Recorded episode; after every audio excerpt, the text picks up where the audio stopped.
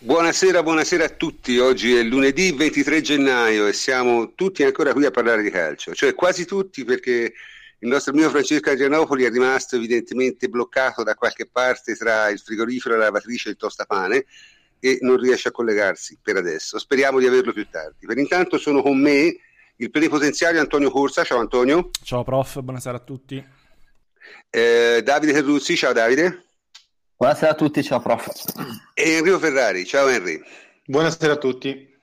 Abbiamo come sempre una puntata ricchissima di eh, argomenti, temi, chi più ne ha più ne metta. C'è anche una novità proposta dal plenipotenziario di cui lui vi parlerà molto brevemente adesso. Antonio, vai. Antonio? Eccomi, eccomi. Allora, praticamente no, niente, per lo spazio cazzeggio, per questa puntata vi chiederemo di porci delle domande, quindi faremo una, eh, una cazzeggio interattivo e quindi eh, potete già cominciare a farle, le selezionerò qualcheduno da ora, quindi diciamo che è un modo per premiare quelli che ci ascoltano live. Ok. Perfetto, detto questo, eh, quali sono gli argomenti di stasera? Ovviamente la partita Juventus-Lazio che ha sorpreso un po' tutti e eh, cercheremo di parlare anche della prossima partita Juventus Milan di Coppa Italia.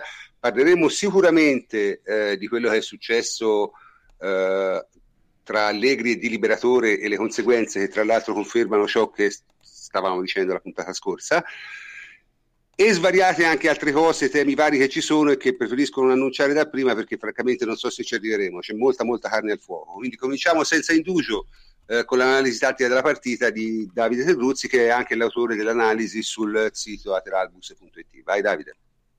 Sì, infatti rimandiamo anche quella che è l'analisi con i filmati e con le immagini, nel momento in cui è decisamente più completa di quella che si può fare parlandone, perché comunque senza supporto di immagini o altro è un po' più complicato. Beh, eh, la, la, Juventus ha, ha, sorpreso un po' tutti con questo 4-2-3-1 in fase di possesso, che poi dopo diventava un 4-4-1-1. Eh, ha sorpreso e probabilmente è rimasto anche eh, sorpreso la, st- la stessa Lazio, perché Simone Zaghi non è riuscito poi a trovare gli adattamenti in corso d'opera. Eh, la partita della Juventus è iniziata bene perché comunque eh, dopo 5 minuti ha trovato il gol con Dybala eh, i due difensori centrali erano spesso liberi di impostare la manovra perché erano, dovevano fronteggiare solo immobile. Eh, la Lazio è stata abbastanza timida e rinunciataria nel pressing non trovando mai i giusti tempi eh, nonostante Parolo e Milinkovic Savic eh, abbiano provato varie volte ad accorciare sui, sui due davanti alla difesa, Pjanic e Khedira, la Juventus riusciva facilmente a, eh, a girare eh, costruendo la manovra sulle fasce laterali. Sulle fasce laterali si sono viste due eh, giocate diverse, due richieste diverse, perché sulla destra c'erano movimenti tipici tra tra terzino e ala, tra Listeiner e Quadrado, con eh, il secondo che poteva tagliare dentro campo favorendo le sovrapposizioni della, del terzino, mentre sulla seconda, eh, mentre sulla sinistra Manzukic spesso tagliava e stringeva dentro al campo eh, e Asamoah invece non si sovrapponeva ma restava sempre molto largo per garantire l'ampiezza. E l'ampiezza forse è una delle parole chiavi della partita con la Lazio, eh, così come ha detto Allegri a fine partita, perché con questo modulo comunque la Juventus è riuscita a coprire bene il campo sia verticalmente che orizzontalmente e a, a livello mh, di linee di passaggio verticale, oltre alla posizione di Dybala che andava a completare il, il triangolo di centrocampo di cui parleremo più avanti, eh, lo stesso Higuain spesso lasciava eh, la posizione di centravanti per abbassarsi e fungere da ulteriore regista avanzato, così come Mandzukic che con la sua stazza fisica e la sua capacità tecnica di fare la sponda è, è stato decisamente utile. Lo si è visto anche nell'azione del primo gol con questo cambio di campo sulla, da, da Listeiner per la sponda aerea di Mandzukic. E chiaramente le qualità tecniche dei giocatori, oltre che alle spaziature migliori, sebbene eh, sia chiaro, è abbastanza ovvio, eh, non era un, un qualcosa di, di, studiato nelle scorse settimane, quindi di provato, è qualcosa che si è visto per la prima volta e ci sono dei meccanismi e dei posizionamenti che non sono stati per tutto il tempo ottimali. Mm, comunque una Juventus che ha evitato di abbassarsi troppo, quando l'ha fatto è stata molto corta, molto compatta, le distanze tra i reparti erano eh, minime e poi è riuscita a palleggiare abbastanza bene, soprattutto eh, negli ultimi dieci minuti del primo tempo e dal quarto d'ora in poi del secondo tempo.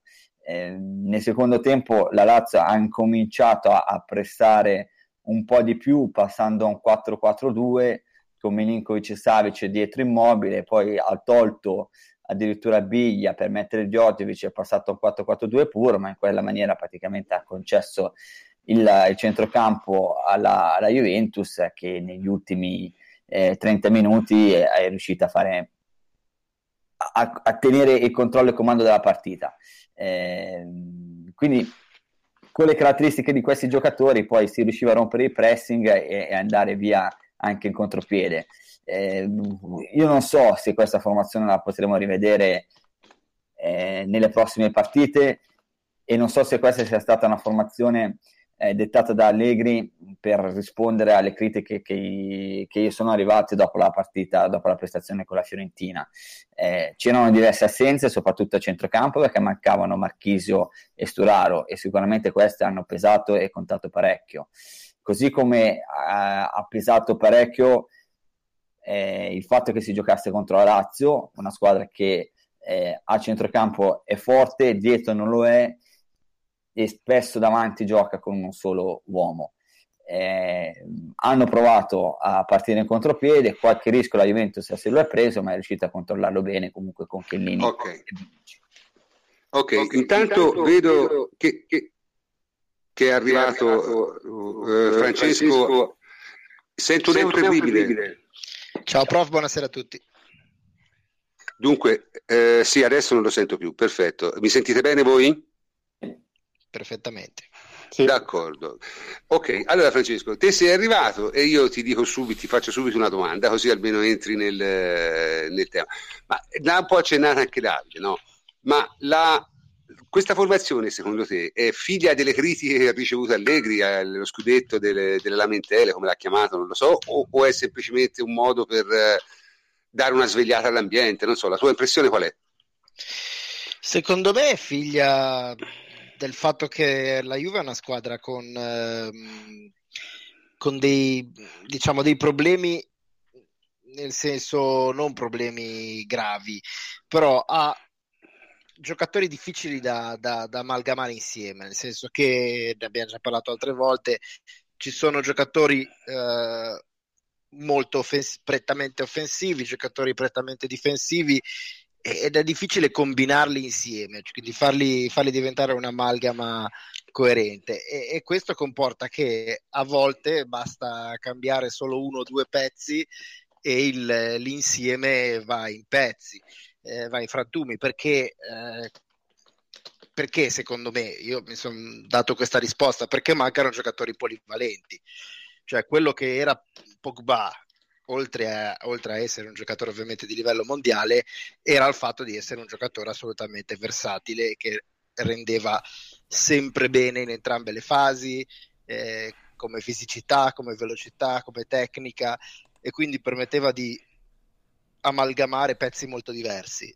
Perso lui e non sostituito con giocatori versatili ma con altri giocatori molto polarizzati tipo Pjanic che è un giocatore sopraffino ma con delle evidenti, con, cioè che ha delle qualità eccezionali in certo senso e qualità eh, che gli mancano totalmente, eh, in quel modo lì la Juve è diventata un puzzle che va, eh, va incasellato molto bene di volta in volta.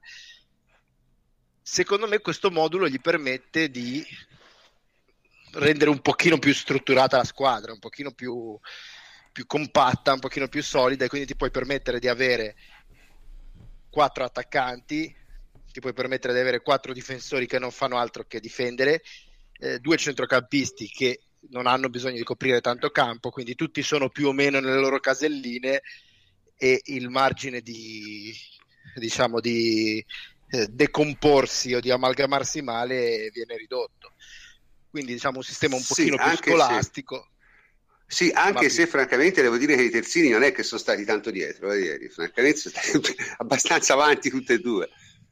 Sì, però ha dato supporto più che altro per portare via gli uomini, diciamo, essenzialmente, cioè non sono andati a concludere. Davide lo ha No, no, spiegato certo. molto bene, lo ha spiegato molto bene, ha fatto, de- ha fatto vedere delle ottime grafiche su questo.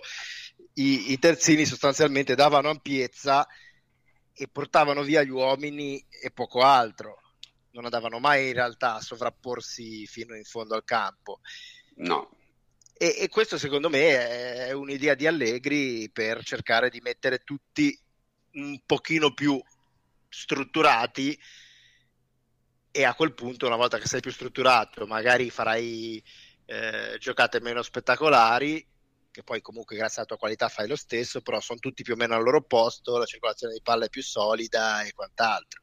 Poi in più ci ha aggiunto qualche tocco perché per esempio eh, Mandzukic esterno è una grande trovata ed è una trovata tipicamente lippiana perché questo gioco del mettere un esterno di grande fisicità e quindi farlo andare a colpire di testa sempre contro i terzini eh, e, e- ave- e regalarti quindi un- una giocata sempre possibile sulla diagonale da un difensore in diagonale dall'altra parte a cercare il colpo di testa eh, di questo finto esterno che in realtà è un colpitore di testa era una cosa tipicamente lippiana ha iniziato a fare con Ravanelli con Ravanelli, Poi- sì.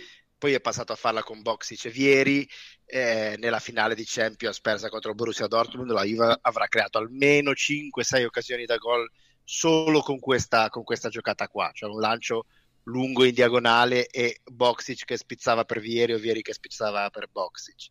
E poi l'ho ripresentato anche in nazionale c'era Iaquinta che lo faceva per esempio. Iaquinta era esattamente, era esattamente un Mandzukic per, per Lippi cioè un, un attaccante di grande forza fisica che copriva tanto e poi gli dava sempre questa giocata qua. Quindi diciamo una, una piccola chicca, niente di eclatante, niente di eh, diciamo così troppo raffinato, ma estremamente efficace, estremamente eh, razionale. Eh, di- allora, ora diciamo, Henry, te ti voglio coinvolgere con eh, la prestazione di Pianic e che dire, perché quello è il punto tuo, no? Allora, io per guardare e inquadrare la partita appunto dal punto di vista tattico, oltre a quello che ha detto Francesco, che eh, quindi la posizione di Mandzukic, che secondo me è stata una delle chiavi della partita, eh, io credo che la posizione di Khedira e di Pjanic eh, sia stata fondamentale, soprattutto per quanto riguarda, ed è, credo che sarà fondamentale, per quanto riguarda le uscite, cioè le uscite della nostra metà campo. Eh, il quadrilatero diciamo, che si forma e che si è formato con Bonucci e Chiellini, dove avevano sempre un appoggio corto eh, e sempre un appoggio facile eh, per uscire, eh, secondo me è una cosa determinante proprio per valorizzare quelle che sono le caratteristiche migliori dei nostri centrocampisti. Io credo che con questo modulo, che a me piace molto, io lo dico, eh, magari si può eh, cambiare qualche uomo in determinate partite, però è un, è un modulo che ti consente di, di affrontare soprattutto in Champions League delle partite all'attacco, perché in Champions League vince chi, chi attacca e chi ha i giocatori più forti. Io, questa è la mia convinzione. Comunque, per, tornando al centrocampo, io credo che mettere che dire Pjanic o che dire Marchisio o Pjanic e Marchisio eh, sia finalmente un reparto che diventa più eh, molto più solido sempre alla, alla mia idea di agosto che eh, per fare un centrocampo a tre eh, per me alla Juve ne manca uno perché Pjanic non è la mezzala che probabilmente qualcuno aveva pensato che fosse quindi mh, tornare a fare il centrocampo a due eh, è eh, secondo me mh, un valorizzare quelle che sono le caratteristiche migliori dei, dei nostri centrocampisti a me ha ricordato un po' il, il, Real Madrid di Ancelotti e anche altre squadre che hanno giocato in Champions League eh, in questi anni, con mh, praticamente quasi senza interditori, no? Eh, interditori puri, quasi. Eh, sì, interditori puri, perché poi Chedira eh, quando vuole insomma, si fa sentire, però insomma non è un giocatore, cioè non è quella la sua miglior caratteristica, però giocatori di trasmissione magari compassati, magari che non giocano un, un calcio di strappi, palla al piede, eh, e quindi ritorniamo a Pogba, ma giocatori che sanno, sanno sempre dov'è il compagno, dov'è l'avversario, sanno giocare sul corto, sanno giocare sul lungo, quindi eh, assolutamente a loro agio, cioè per, per, per, essere la prima volta che giocavano, poi soprattutto contro un centrocampo di buon livello per quello che è la Serie A, perché per me...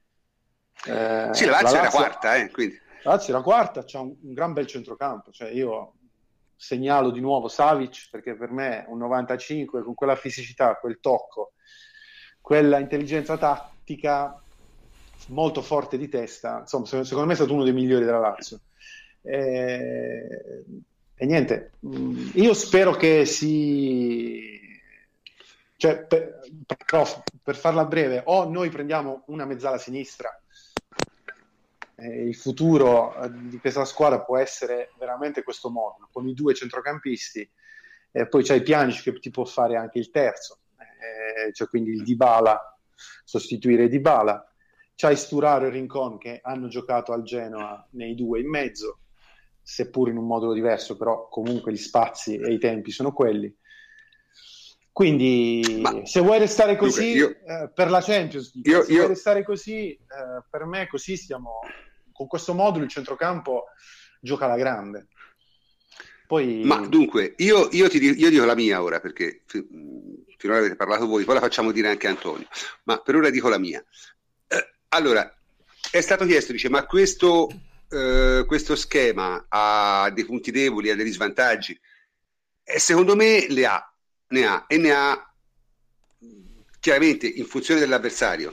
Cioè, perché ti hai giocato così con la Lazio? Hai giocato così con la Lazio perché la Lazio è una squadra che ha una difesa non molto forte, che non può accettare l'uno contro uno, perché sono, i difensori della Lazio non sono dei fenomeni, e quindi praticamente cosa hai fatto? L'hai costretti a, a raddoppiare con i due centrocampisti esterni su, sulle ali e non, non, non, ti tenevano perché non, non hanno centrocampisti adatti. Milinkovic Savic è bravo, ma se va a marcatura lo perdi.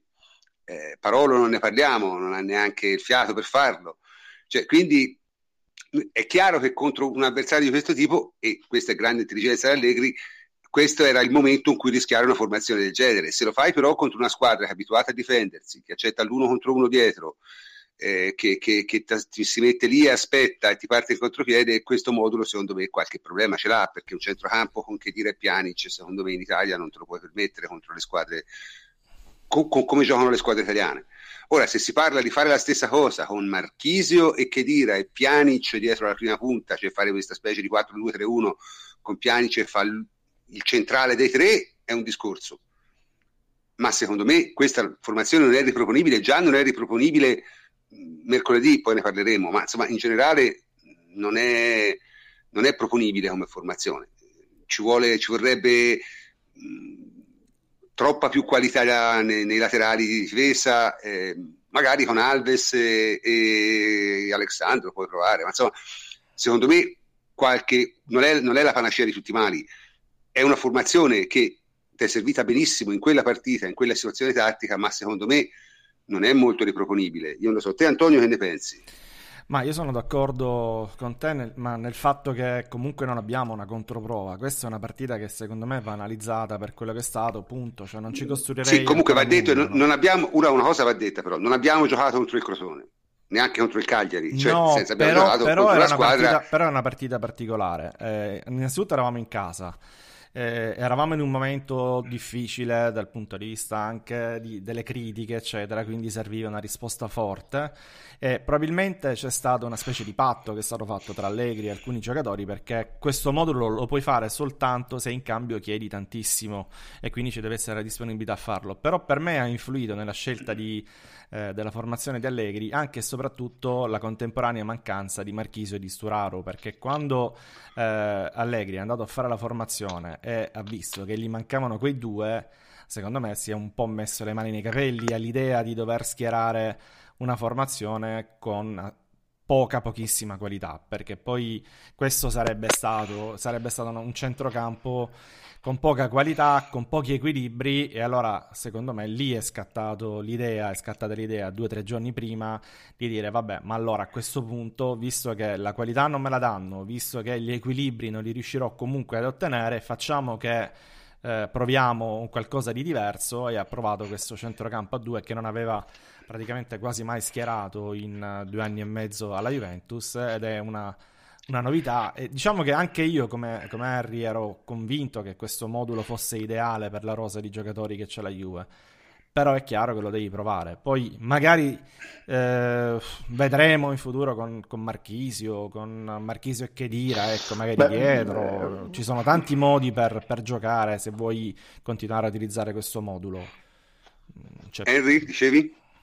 Eh, sì, no, io dicevo che eh, cioè, è vero quello che, che dite, però eh, che anche questo modulo può avere, o questo, diciamo, questa formazione è un po' troppo spregiudicata, diciamo così. Eh, però eh, non c'è dubbio che questa formazione, la Juve è sembrata molto più equilibrata delle ultime 7-8 partite che ha fatto a prescindere dal modulo e a prescindere dai giocatori. Ma a me è sembrata molto cioè, quadrata in realtà, cioè, non, sì, non mi è sembrata molto, affatto sì, molto, spregiudicata. No, è, appunto dico, no, è spregiudicata Perché, nel senso che no, sembrava, sì, sì, ho capito, sembrava, sembrava una squadra molto offensiva. Ma poi all'atto pratico non lo è stato, perché avevamo Proprio... raddoppi sistematici sugli esterni, cosa che non si vedeva da tempo. C'avevamo, eh. perché Mandzukic ha fatto i raddoppi sui terzi, sugli, sugli attaccanti esterni della Lazio, eh, faceva... Certo, è vero, è eh, vero. Quindi eh, la stessa cosa è successa ovviamente dall'altra parte con quadrato. Ma, ma soprattutto aggiungo, aggiungo, che noi, cioè, i, i, i, due centrocampisti cioè, ti hanno, hanno, nascosto la palla per lunghi tratti della partita, esatto. sia in trasmissione che sia sul lungo che sul corto. Allora, quando tu hai quei due centrocampisti, io eh, ricordo, cioè, ripeto, a me ha ricordato Modric che dira al, al, al Real Madrid.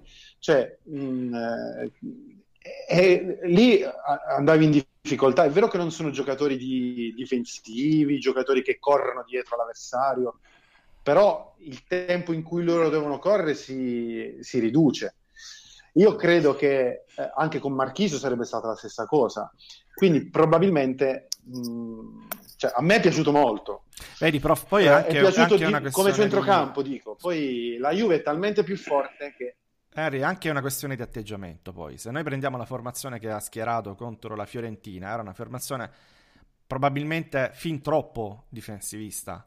E il risultato è stato che ti sei eh, arretrato, hai arretrato troppo il baricentro, ti sei fatto schiacciare alla fine eh, probabilmente... Ma più che schiacciare con la Fiorentina più... il problema... No, scusa, diciamolo come stanno, la Fiorentina il problema è stato un altro. Il problema è stato che eh, col, col, col, col con lo schema che si usa te non puoi lasciare quello spazio tra linee di difesa e centrocampo eh, perché, perché la difesa è troppo due. bassa e chiaramente lì, e, e soprattutto non puoi difendere a 5 contro una punta sola cioè sì, non... sì, sì, sì, è chiaro Quelle... Eh... Dico, però il, fine, gioco della Lazio, che... il eh... gioco della Lazio è simile, eh? cioè alla fin fine la, anche la Lazio è una squadra con tante mezze punte. Eh, ieri giocava con Felipe Anderson, Milinkovic, Lombardi e Parolo che erano lì per fare esattamente quello che hanno fatto le mezze punte della Fiorentina. Cioè sì, sì, ma, ma, siamo perfettamente d'accordo. Infatti, probabilmente se giocava così con la Fiorentina vinceva. Eh, eh no, ma appunto, ma, ma il, eh, proprio questo Ma te hai citato è... probabilmente le uniche due squadre contro, del campionato italiano contro cui lo puoi fare. questo è il punto. Sì, ma il concetto non è che si debba trovare un modulo o il modulo. La Juve ha tanti moduli. Eh, in questa stagione ha sofferto abbastanza spesso le squadre con questo tipo di struttura perché comunque anche per esempio il Siviglia che era pieno di mezze punte senza una punta vera ci faceva faticare perché? Perché davanti alla difesa Hernanes, eh, Pjanic e poi il Marchisio ancora non in forma fisica non sono in grado di gestire da soli una fase difensiva. Con questo modulo che aggiungi agli, alla tua faretra degli altri moduli hai un'arma in più. Poi certo, non, non capisco l'ossessione sul dire sarà questo il modulo, così come qualche settimana fa il rombo era il modulo. Non serve il modulo, ci sono tanti moduli. E eh sì, comunque mh, mm, hai ragione Francesco, però non è che le squadre giocano con 20 moduli, eh.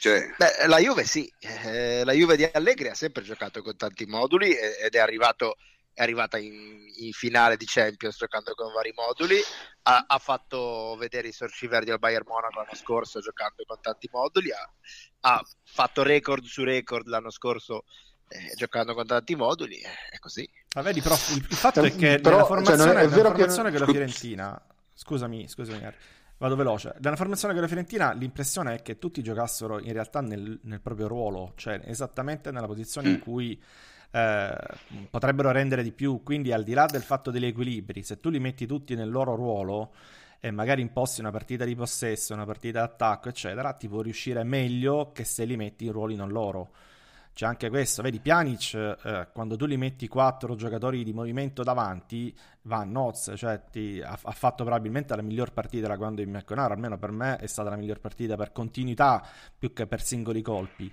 Eh, ha toccato un numero infinito di palloni, aveva una serie di, di passaggi possibili eh, infinita, eh, la manovra è venuta bene come diceva prima ehm, Henry dalla difesa fino, fino in avanti, quindi quando tu li metti nel loro ruolo, anche Mandzukic può giocare benissimo lì, è, è molto più difensivo sì. di un centrocampista Mandzukic, quindi eh, Dybala può giocare tranquillamente lì, eh, Kedira lo ha già fatto e può giocare tranquillamente lì. Erano in realtà tutti nel loro ruolo ideale probabilmente. Beh, Pjanic centrocampista centrale a due, insomma. Vabbè. Ma non è il no, centrocampista, sì, sì, è con, con, i quattro davanti, fatto, eh? è con i quattro davanti. Poi era su, tra l'altro era sulla destra eh, rispetto quindi era veramente... Sì, sì, sì.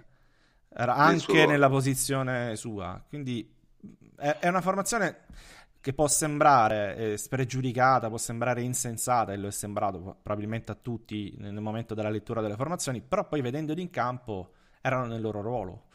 Poi non so se sarà mm. riproponibile o me, questo, almeno questo vedremo. Vai Harry, ti ho interrotto, sì. vai.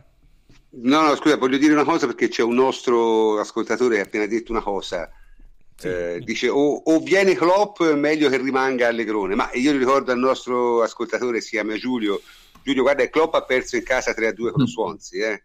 cioè, mh, attenzione perché poi questi, questi, fenomeni qui poi quando poi vedi veramente quello che fanno in un campionato non so quanto, quanto saresti contento di vederlo alla Juve uno che perde 3-2 in casa allo Swansea e sarebbe uno che perde 3-2 al Cagliari eh, più o meno ha una carriera Insomma, settimo, quindi... ottavo, decimo in campionato eh, anche, eh, esatto, quindi, insomma, lasciamo perdere. Ah, Comunque, dicevo, eh, c'era Henry, voleva finire di dire qualcosa? Sbaglio? No, sì, sul, su una cosa che aveva detto Davide, cioè sul fatto che comunque eh, sembra una squadra eh, disegnata non da Allegri, no?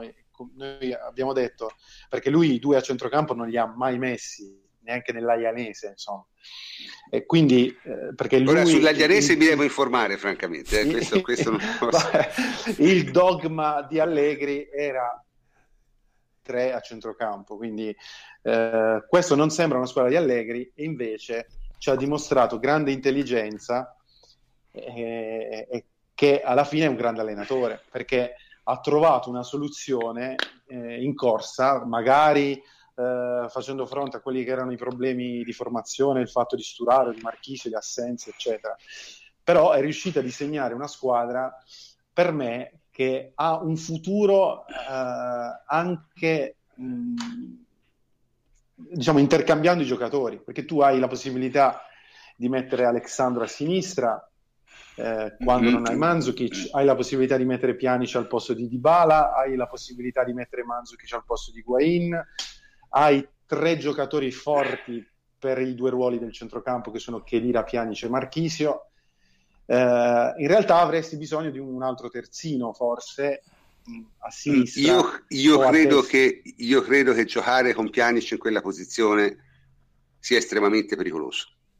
Poi... Eh, prof, dipende da come, da come, Sì, dipende dalle partite, ripeto. Esatto. Cioè, alcune esatto. partite puoi fare Marchisio e Chedira, secondo me Marchisio e Chedira il 100% della forma con quattro giocatori di movimento davanti Beh, allora, io credo secondo me se vuoi, gioca- se vuoi giocare, se vuoi giocare col 4-2-3-1 i centrali devono essere Marchisi e Chedira e Pjanic deve giocare nei tre dietro la punta se vuoi fare il 4-2-3-1 poi diciamo farlo come schema principale. Così secondo me è una cosa che è andata bene contro la Lazio. Probabilmente se ci pensava a farlo la Fiorentina andava bene contro la Fiorentina ma secondo me si finisce lì eh, poi nella Serie A sì, sì, ma io volevo dire che cui... cioè, su, questo, su, questo, modulo, per come sono i cent- nostri centrocampisti, cioè ci si può lavorare. Sicuramente, sicuramente, sicuramente. Senza sicuramente. aspettare eh, un colpo di mercato, senza... Cioè, no, no, no, nulla, questo... tu non fai nulla, resti così, su, questo, su questa soluzione comunque poi ci puoi lavorare. Sono d'accordo, hai anche due uomini per lavorarci e puoi far giocare di più tutti gli altri, siamo tutti d'accordo. E, e poi in ottica Champions... Eh, cioè, eh, ma in ottica Champions è un'altra cosa. Eh. Così... Allora, secondo me contro il Porto puoi benissimo giocare con la formazione di ieri, non ci sono problemi, capito? È questo il discorso. Ma eh, io penso al campionato, perché chissà perché eh, alla fine conta molto quello per me, perché ritengo il campionato un, una competizione che te puoi programmarti per vincere, mentre ritengo la Coppa della CL no, la CL è una questione di fortuna essenzialmente. Quindi eh, credo che il campionato da questo punto di vista, dal punto di vista diciamo della, della programmazione sia molto più eh, prevedibile e credo che se te vuoi vincere il campionato, cosa che secondo me non è molto difficile per la Juventus perché è nettamente superiore alle altre, si è visto anche in queste ultime due o tre settimane, Comunque, però, quello è un, è un, modulo che puoi usare due o tre volte in un anno, con piani ce lì. Poi, se ci metti Marchisio e Chedira, o Rincon e Chedira, o Rincon e Marchisio, allora il discorso cambia. Ma con, uh, con Pianic nei due dietro è veramente contro squadre che hanno un altro tipo di atteggiamento difensivo, è un, secondo me un suicidio. Mm, però può darsi mi sbagli. Te, Davide, che ne pensi? Per esempio, lo riproporresti contro il Milan questo schieramento mercoledì? Eh, boh, innanzitutto bisogna vedere col Milan chi c'è e chi, chi invece non ci sarà anche per scelte dettate dal turnover. E il fatto credo che non sia tanto, non soffermiamoci troppo sul modulo, eh, anche se mh, tenderei a ricordare che già col Sassuolo, eh, un girone fa praticamente, la Juventus aveva affrontato quella partita con il 3-4-2-1 in fase di possesso, quindi in qualche maniera già stato uh, si era già vista una rinuncia al classico centrocampo a tre e in quell'occasione i due davanti alla difesa erano Marchisi, erano eh, Chedira e Lemina con Pianici di Bala dietro la punta. Eh, poi dopo ci sono state dichiarazioni sui rischi, sull'equilibrio eccetera eccetera e poi dopo la stagione ha visto anche diversi infortuni quindi magari era qualcosa già a cui stava già pensando. Ecco io non credo a, ad Allegri eh, che ha avuto eh, l'idea dopo la notte tormentata. Eh, Vabbè, ora la notte dell'innominata, no. sì. allora, non esageriamo. È qualcosa che era già stato preparato. Eh, e poi dopo comunque, al di là dei moduli, quello che conta è stata la capacità della Juventus di difendersi palleggiando. Cioè la Juventus oh. nel secondo tempo e anche nel primo tempo ha comandato e ha controllato il campo prendendo oh, oh, il comando delle operazioni proprio a centrocampo eh, e ha palleggiato tanto. Cioè, anche quando si è abbassata e in alcuni casi lo ha fatto quasi come mh, per abitudine. E, e, lì non credo che Allegri fosse particolarmente soddisfatto. La Juventus specie nel secondo tempo ha riposato tantissimo palleggiando e tenendo tanto la palla. C'è stato c'è stata una sì, ha avuto delle fasi di possesso lunghissime. Lunghissima. Poi dopo la Lazio non è riuscita a trovare le misure e quasi mai è riuscita ad accorciare stando compatta sul lato o sulla zona della palla e questo ha permesso alla Juventus comunque eh, di, di pareggiare molto bene. Però quello che Allegri da tanto tempo eh, sta chiedendo quasi alla squadra, lo si, lo si sente nelle dichiarazioni uh, pre e post partita, è questa capacità di eh, rallentare i ritmi della partita controllarla senza abbassarsi e tenendo sempre il pallone, per poi dopo poter andare a colpire. E chiaramente se tu metti tanti giocatori di qualità, le proprietà e le capacità di palleggio aumentano. Perché comunque ieri ci sono certo. state anche delle occasioni nelle quali la Lazio ha provato a pressarti, comunque tu sulla sinistra avevi Asamoah, che è, è, è un mezzo centrocampista, cioè ha delle buone capacità di palleggio anche lui sulla destra invece non ce n'erano perché Lee Steiner tante volte un passaggio in diagonale non l'ha fatto e preferiva eh, ritoccare indietro su Bonucci oppure fare un passaggio in orizzontale. Lo stesso per Chiellini che alcune volte ha cercato dei, palla, dei passaggi in diagonali e non ci è riuscito perché non è bravissimo a dosare la forza. Eh, anche lì se a centrocampo, sia in difesa, aumenti un po' la qualità sulla destra hai quadrato che è pasticcione, spesso abbassa la testa e va da solo, puoi mettere qualche giocatore mh, diverso, eh, hai tanta qualità nel palleggio e questo ti permette comunque di mantenere il controllo delle partite. E chiaramente poi dopo in certe occasioni tu hai bisogno non di un cagnaccio in mezzo al campo, ma hai bisogno di un, un giocatore come può essere Marchise, come può essere Rincon, che sono anche un po' più reattivi nella fase difensiva e anche un po' più fisicati. Bene, quindi eh, in conclusione che succede mercoledì? Mm, qualcuno vuole, vuole, fare qualche ipotesi su quello che succederà contro il Milan mercoledì? Ma Francesco? Questo, sì, secondo me questo modulo potrebbe riprovarlo non fosse altro perché Montella ha già dimostrato di essersi studiato molto bene come gioca la Juve e quindi pur con due partite molto episodiche in cui la Juve poteva tranquillamente vincerle, però il Milan ha dimostrato di essere, di essere in grado, grazie a Montella, di costruire una strategia su quello che la Juve fa di solito. Quindi qualcosina di diverso rispetto al solito eh, potrebbe prenderli sorpresa.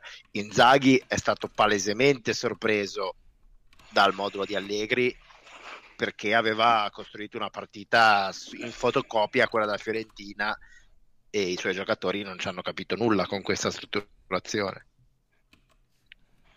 Questo è probabile, quindi boh, non lo so. Mm, io, io, ritengo che sia difficile rivedere questo schema col Milan, però ehm, a questo punto non, non, non ho, come dire, mi viene anche difficile prevedere le cose perché se mi avessero detto ma guarda eh, eh, Allegri giocherà col centrocampo a due io avrei detto ma voi siete, siete, pazzi non l'ha mai fatto in vita sua davvero nemmeno, nemmeno all'Aglianese eh, perché lo dovrebbe fare contro la Lazio è controllato e, proprio nel frattempo eh, sì, sì, eh, e, mm, ma poi ci ha fatto la tesi a Coverciano sulla difesa, mm. sul centrocampo a 3, quindi insomma è uno Dai, che... l'aveva fatto sia sul centrocampo a 3 che con, uh, con la, il centrocampo a 2 col vertice alto, però che, poi dopo sì ha sempre giocato con il centrocampo a 3, quindi con, uh, con, la, con la Lazio ha rovesciato il triangolo. Ora sai, poi io parto, parto da, da, un altro presupposto, che un allenatore di schemi deve saper fare tutti, nel senso, se no non fa l'allenatore, però è chiaramente alle sue preferenze.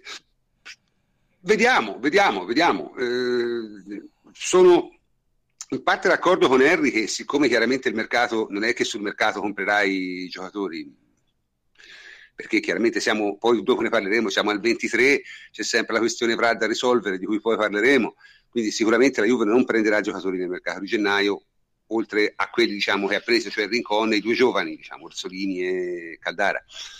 Eh, quindi probabilmente se te vuoi lavorare con i giocatori che hai, questo schema qui è, è, è, è il più sensato.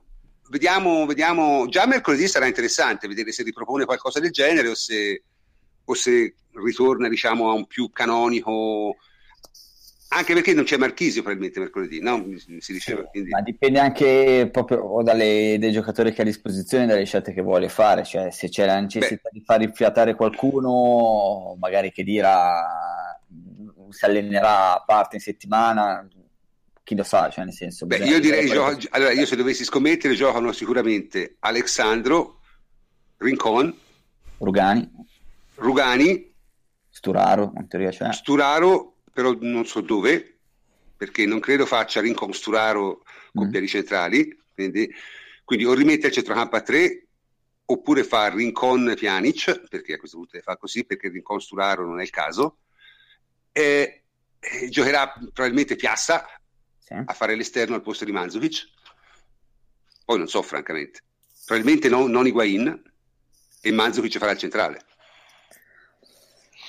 Sì, se fai rincon Sturaro non palleggi più, quindi... No, no. no ma Sturaro lo, lo, cioè lui lo ha messo anche eh, nel secondo tempo con la Fiorentina all'inizio eh, si era già passato il 4-2-3-1 e lui l'aveva messo come esterno alto di sinistra chiaramente con altre qualità però mm-hmm. eh, mh, quello che Allegri è andato a lamentare nelle ultime partite è stato soprattutto il problema di, eh, dell'ampiezza cioè perché comunque con l'albero di Natale eh, hai tante linee di passaggio in verticale però eh, l'ampiezza ti viene garantita o dai, o dai terzini, eh, chiaro, oppure dai movimenti ad inserirsi dei centrocampisti, però eh, così a volte rischi di, di, di, di, andare a svuotare un po' troppo il centrocampo, eh, quindi la Lega non era totalmente contento di quello che era stato fatto finora per quanto riguarda l'ampiezza. Ieri invece la Juventus in campo comunque l'ha occupato bene. Eh, secondo me eh, anche con questo modulo c'è anche eh, da vedere bene Dani Alves, cioè, perché Dani Alves con un interno, comunque con due interni al suo servizio, eh, un'ala, eh, probabilmente può giocare meglio di come ha giocato eh, con la difesa a 3 e quindi lui nei 3 o ne, nella, sulla linea alto, sulla linea dei centrocampisti. Quindi probabilmente... Beh, certo, se, ha, se hai l'ala lui funziona... può entrare dentro il campo, è, è la cosa che gli piace di più. È, è, è fare male, cioè, è chiaro che devi pensare sempre comunque a una fase eh, di possesso più che di non possesso. Alla fase di non possesso tutti si devono sacrificare come a, hanno fatto ieri, eh, che però deve durare il meno tempo possibile. Lo so che è, è molto più difficile, però le caratteristiche dei giocatori, ripeto, sembrano essere quelle. Bene. Io Prof, c'è una che... domanda se, sì. se, posso. Sì, sì, eh, sentiamo. La leggo subito perché credo che sia anche per Davide. Eh, Davide ed Henry, vedete la di due, perché ci dice Marco eh, ci fa questa domanda. La brutta prestazione di Firenze può essere legata al richiamo di preparazione post-natalizio, unito all'impegno infrasettimanale di Coppa Italia, nonostante il turnover, può essere una spiegazione della poca brillantezza di Firenze? Questo ci chiede. Siccome è un argomento che avevamo trattato noi tra di noi nelle chat eh, nostre, cioè quello della preparazione, del fatto che possa aver influito la partenza diversa rispetto all'anno scorso, vi do la parola su questo che può essere un argomento interessante. Magari Davide. Certo. Ma eh, sì, è un aspetto che non avevamo preso in considerazione la settimana scorsa. Mi ha fatto riflettere eh, eh, il mio amico che mi fa la preparatoria atletico, che vabbè, è diplomato di e tutto, mi stava facendo notare che comunque, specialmente nei due centrocampisti che erano Marchisio e Chedira e anche nei tre difensori, eh, c'era un, la difficoltà a, a coprire gli spazi. Forse questo spiega un atteggiamento molto più timido, quasi come se i giocatori fossero consapevoli di non essere totalmente bellanti e quindi si fossero adeguati, eh, cioè eh, praticamente appoggiati nella propria tre quarti difensiva, difendendosi molto bassi per uh, non andare a prendere altri giocatori. Eh, Allegri di solito fa un richiamo abbastanza pesante in queste settimane qua. Eh, lo aveva fatto anche due anni fa. L'anno scorso no, perché comunque la Juventus la doveva recuperare, quindi per forza di cose non poteva permettersi di non essere totalmente brillante in questo periodo della stagione.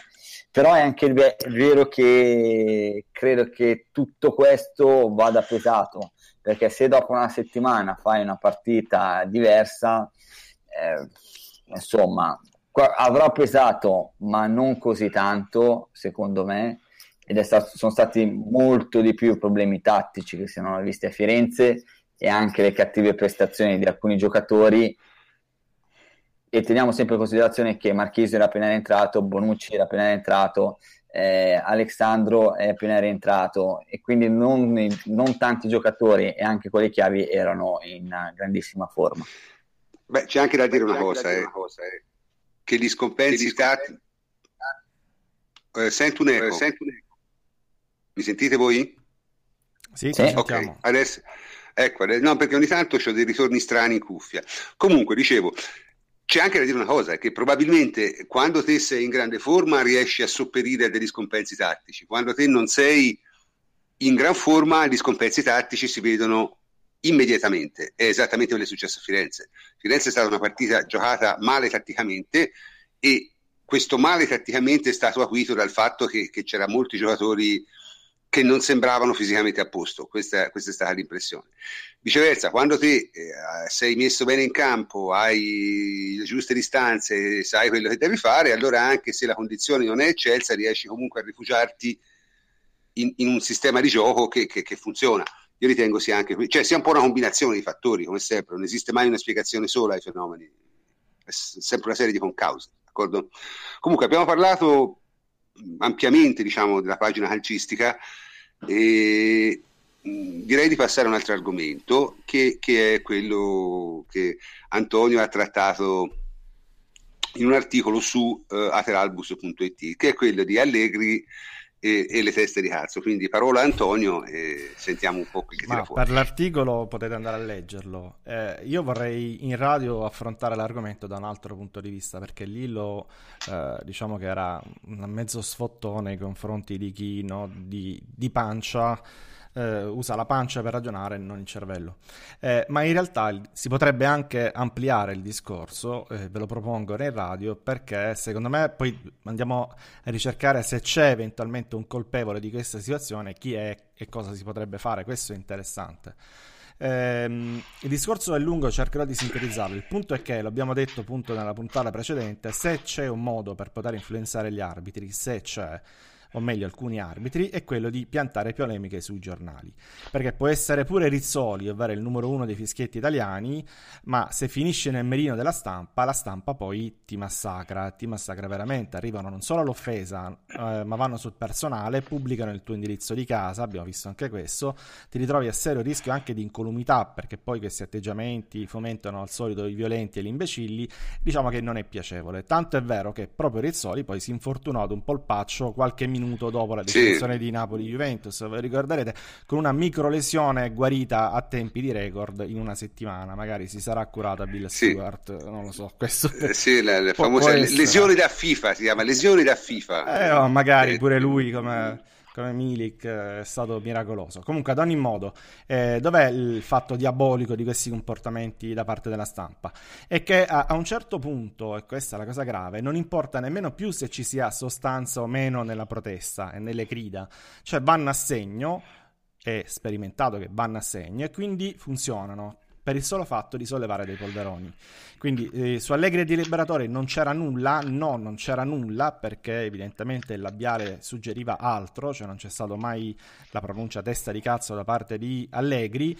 Eh, però tutto ciò diventa addirittura irrilevante perché tutti i giornali, tutti i TG ne hanno parlato, eh, opinionisti, Zazzaroni, Sconcerti, la Rai, Mediaset, Sky, tutti hanno parlato di allenatore bianconero graziato e appunto di, di, questa espressione che avrebbe utilizzato e quello è rimasto poi nella testa della gente, nell'immaginario collettivo. Non solo, è perché il problema vero appunto è che con quello, cioè con quella idea che ormai è passata, si sono dovuti confrontare sia i vertici arbitrali sia lo stesso di Liberatore, a prescindere dal fatto appunto che non ci sia mai stata quella pronuncia eh, famosa. E infatti di, di Liberatore è stato fermato è stato fermato ufficialmente per aver permesso ad Allegri di agitarsi troppo, di gesticolare, di alzare la voce, eccetera, a bordo campo. Mm, ufficiosamente, ufficiosamente e, e la, la, verità è che là all'AIA si sono ritrovati con una grana appunto mediatica e hanno fatto quello che fanno sempre in questi casi, ovvero invece di difendere l'arbitro lo hanno buttato a mare salvando il proprio di culo, cioè proprio nel senso di quelli che lo appoggiano sulla poltrona e hanno scaricato appunto l'arbitro. Questo è successo già tante, tantissime volte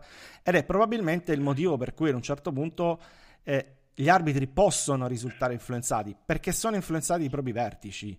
Eh, il discorso è semplicemente questo ed è per questo che non se ne esce. Ora, eh, io non sto, parlando, Allora- non sto parlando di complotti. Sì. Quello che dico io, così chiudo e arriviamo al punto, è che uno si aspetterebbe, dopo un'accusa oggettivamente gravissima, perché più grave di quella non esiste, però, eh, come quella fatta dalla stampa, eh, un comunicato secco, anche seccato, una spiegazione perculeggiante, un intervento ufficiale da parte di Messina, insomma un qualcosa per spazzare via no? ogni insinuazione, ogni dubbio infamante.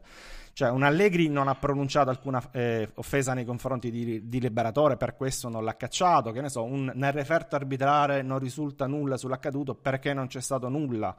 E invece niente, il silenzio, ancora una volta, invece è, è- è passata mediaticamente l'idea dell'Allegri graziato e di Liberatore è stato pure fermato. Quindi questo è il problema. Il problema è che l'AIA non interviene, nessuno smentisce con forza e ciò permette appunto anche di inventare, ed è quello che è successo, delle situazioni che non sono mai accadute, e ce ne sono tante, eh, facciamo a capirci, l'abbraccio di Buffon all'arbitro è una di queste, oppure un allenatore avversario che, che è incazzato per un non fischio, è, è successo anche questo, oppure andando indietro la testata di Bonucci mai rifilata, eccetera, eccetera. Sono tutte situazioni che non esistono, non si sono mai verificate, però diventano virali e diventano un problema e sono tutte state gestite nello stesso identico modo, scaricando poi alla fine l'arbitro, non intervenendo mai a difesa concreta, vera, di categoria, come si dovrebbe fare, dimostrando palle, indipendenza, autorità, eccetera.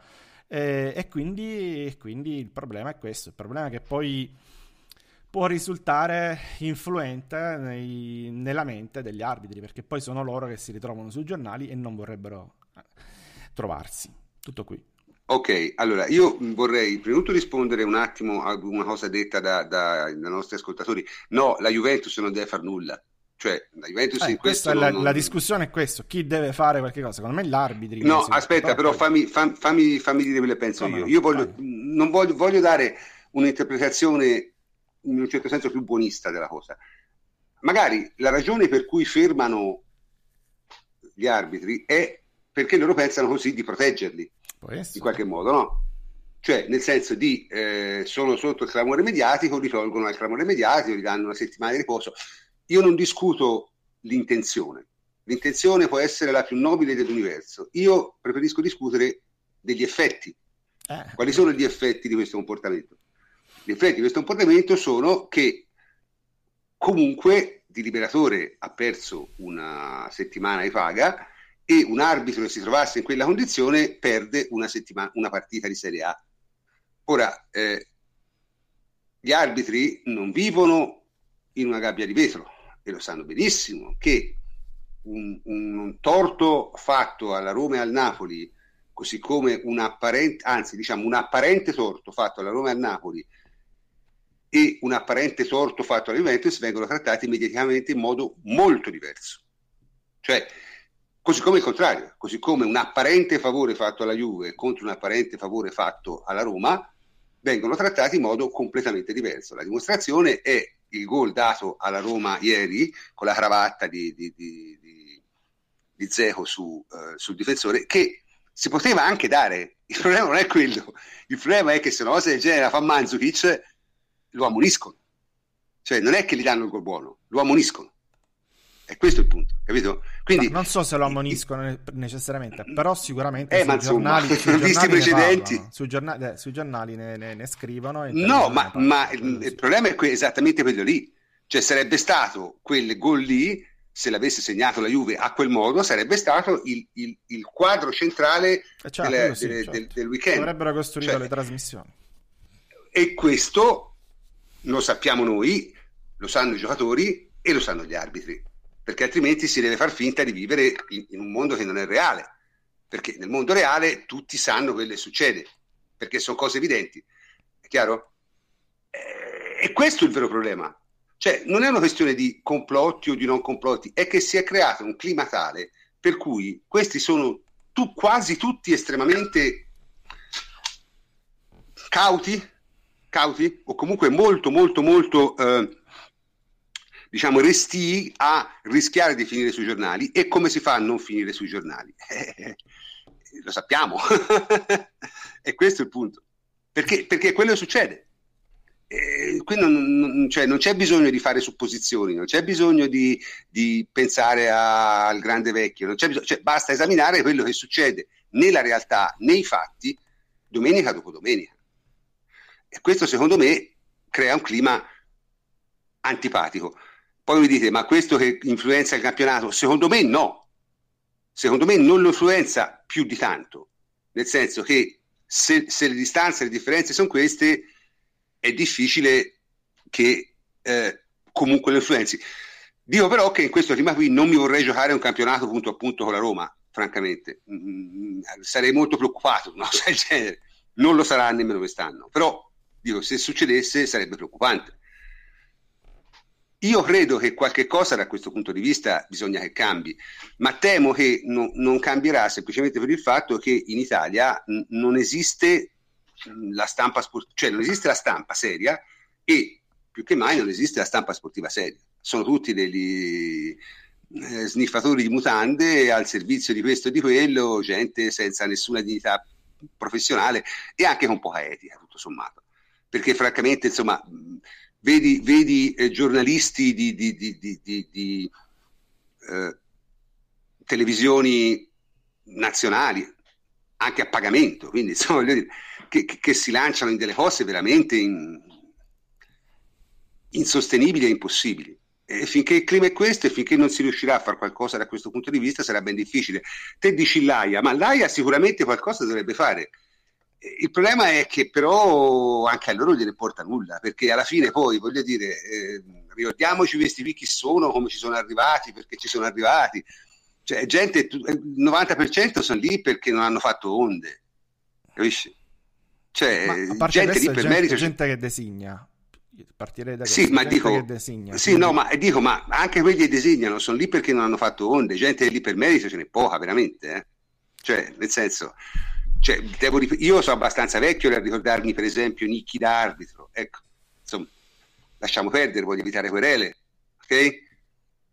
No, beh, questo, per dire, questo, no? questo per non lo so, puoi, eh. anche, anche essere un, un, buon dirigente non essendo stato un buon arbitro, però il problema No, no, è... no, no, no, no, no, no, non parlo di tecnica, parlo di, delle cose che succedevano. Ah, vabbè, allora no. Eh, però dico... Eh, a parte questo, secondo me il primo segnale vero dovrebbe venire da loro. Poi, certo, ci può essere anche Allegri che in conferenza stampa la convoca. No, dice, no, questo è inutile secondo me. Questa cosa che stai dicendo non esiste, però non avrebbe lo stesso effetto di, di un comunicato no. congiunto dell'AIE, di una presa di posizione forte, di una dichiarazione dell'arbitro che smentisce. Queste cose sono cose che ovviamente zittiscono, tendono a zittire la stampa perché provengono direttamente da eh, dalla fonte di, di, dell'offeso, se vogliamo, no? Quindi, eh, ecco, queste sono delle cose che eh, diciamo che è un problema che c'è, è un problema che ciò non, non, influenza, ovviamente, non influenzerà il campionato, non stiamo qui a parlare di nulla perché sono puttanate. No, però, no, no, aspetta, però c'è anche un'altra cosa, però. Eh. Ora però prima di là, lasciamo, lasciamo perdere il campionato, cioè lasciamo perdere chi vince, chi perde, cosa. Queste sono cose a me usando, parlando francese, mi rompono i coglioni come appassionato di questo sport. Cioè, me, veramente, mi danno fastidio. Così anche come altre volte mi hanno dato fastidio altre cose. Io, come tutti sanno, sono abbastanza vecchio e... e no, io, ri- io, riesco, io, riesco, ad accettare i discorsi alla frega, te ne stai zitto, che te frega, tanto vai avanti, eccetera, su tutto. Però c'è un limite, mm. e il limite è che quando si parla, sì, quando si insinuano cose del genere... Eh, stiamo andando oltre, cioè queste sono cose che vanno smentite. Eh, il fatto che non ci sia stata una singola smentita, io lo trovo allucinante. Poi magari è la norma, magari è la prassi, magari è un modo che hanno pensato tutti per risolvere il problema facendo meno clamore, quello che vuoi, ma io lo trovo allucinante. Che si possa andare su tutti, tutti i giornali, telegiornali, eccetera, a dire che Allegri ha dato del testa di cazzo a un arbitro in faccia due, più volte e se l'è cavato, è una cosa allucinante. Ah, è allucinante pensarlo, e questo era l'argomento del mio, del mio articolo, ma è allucinante pure che, che, che passi questo, questo, messaggio, perché poi se non arrivano smentite... Eh... È Vabbè, arrivata, eh, è arrivata siamo, la smentita sempre... da referto, eh, però voglio dire... È arrivata? La smentita da referto, no? nel senso che non è arrivata la squalifica da Allegri, poi in un certo senso è una eh, so, sì, ma loro, loro, sai, io voglio dire, il problema è sempre quello. Ad un eh, casino bisogna... mediatico mondiale si risponde quantomeno, non dico con un casino mediatico, ma quantomeno con una nota, con una dichiarazione, quantomeno in maniera diretta e non indiretta, ecco, tutto qui. Mm, comunque, eh, noi abbiamo questo, questo, cavallo di battaglia, continueremo a parlarne, eh, sempre se possibile in questi termini, qualche volta magari io mi arrabbierò di più e dirò cose un po' più pesanti. Oggi ho deciso Stasera, stasera, ho deciso di contenermi perché francamente ne abbiamo parlato molto l'altra volta, però continueremo diciamo, a, a, a, tenervi informati su questo. Io invece cambierei decisamente argomento adesso e, e parlerei un attimo di una cosa invece eh, secondo me piuttosto positiva, che è il rapporto Deloitte. No? Eh, il rapporto Deloitte è venuto fuori abbastanza interessante perché il nostro amico Benny Minerva, che ha scritto tra l'altro un ci ha, ci ha fatto capire insomma, diverse cose su come funziona, ha notato una cosa che è molto molto interessante, che sì, è vero, la Juventus eh, cresce nei eh, ricavi, ma tolto le squadre che hanno un bilancio chiaramente drogato, cioè il Manchester City e il PSG, che diciamo ancora c'è da capire bene come funzionano, tolto quegli lì, la squadra è, diciamo, la Juve è la squadra che aumenta di più in percentuale, quindi ha, ha, un valore aggregato di aumento molto molto buono rispetto agli altri. Eh, questo secondo me è un fatto estremamente positivo e si collega probabilmente anche al, al discorso del nuovo logo, a tut, tutte le iniziative, perché una cosa si è vista dal rapporto Deloitte, che abbiamo fatto delle, dei passi in avanti eh, dal punto di vista del merchandising, del marketing se vogliamo, eh, che però non sono ancora paragonabili a quelli delle squadre top eh, abbiamo un limite notevole sul ricavo da stadio, perché purtroppo eh, in eh, Italia non possiamo mettere... Così, quello resterà così. E quello resterà tale. In Italia non è possibile mettere i prezzi che ci sono da altre parti. Eh, questo è scontato. Cioè, il Chelsea con uno stadio che è come il nostro di match day fa il doppio. Esatto, anzi più del doppio, Ma perché fa, fa oltre 90 milioni. Biglietti. Certo, si fa pagare i biglietti il doppio, è evidente. Quindi questo però non, non è neanche proponibile no, no. perché non è possibile. Invece il resto mi sembra una, una diciamo, situazione abbastanza positiva. Cioè, qualcuno vuole dire qualcosa a proposito? Davide, Ma Francesco? Direi, no, direi, che si, direi che si innesta in quello che abbiamo già detto altre volte, cioè eh, una crescita graduale ma che, che, non si arresta. Insomma, la Juve sta diversificando molto il suo approccio al, alla, alla, gestione economica. Eh, non bastano i risultati sportivi, servono investimenti significativi e ne ha fatto uno enorme col discorso con Tinassa, ne farà uno altrettanto consistente eh, per quanto riguarda il nuovo logo e tutto quel che ne consegue, quindi il tentativo di, eh, di, approcciarsi a mercati nuovi e anche a mercati che col calcio non c'entrano assolutamente nulla ed entrare proprio nel, nel, nell'ambito dei brand eh, in generale, non solo calcistici, eh, piano piano i risultati stanno arrivando e in base a quello che dice quella, quella crescita, diciamo, eh, non dico esponenziale, però comunque con la crescita accelerata. Eh, che, che, sì, diciamo più accelerata di altri, ecco, più esatto, di, accelerata altri. di altri vuol dire che non stiamo neanche andando tanto piano, ecco, eh, stiamo andando anche con una certa velocità. Sì, io credo che, che il, il, fattore. Ora mi ero scordato la Continassa perché ormai la Juve ne fa talmente tante che, che, che alla fine uno. Vabbè, sarà, una grande cosa, sarà una grande cosa.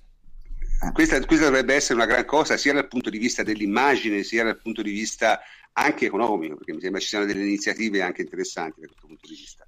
E piano piano ci stiamo, ci stiamo avvicinando al momento in cui inizierà... Eh, inaugurazione 2017. Eh, eh, a, Ora, a giugno. Eh, esatto, esatto. Cioè, esatto. Sembrava, sembrava una cosa lontanissima nel futuro, ma ormai ci siamo. No, ma la cosa importante è che comunque la Juventus per mh, fino a qualche anno fa, anzi fino a due o tre anni fa, era indietro rispetto al Milan, soprattutto per quanto riguarda l'area commerciale.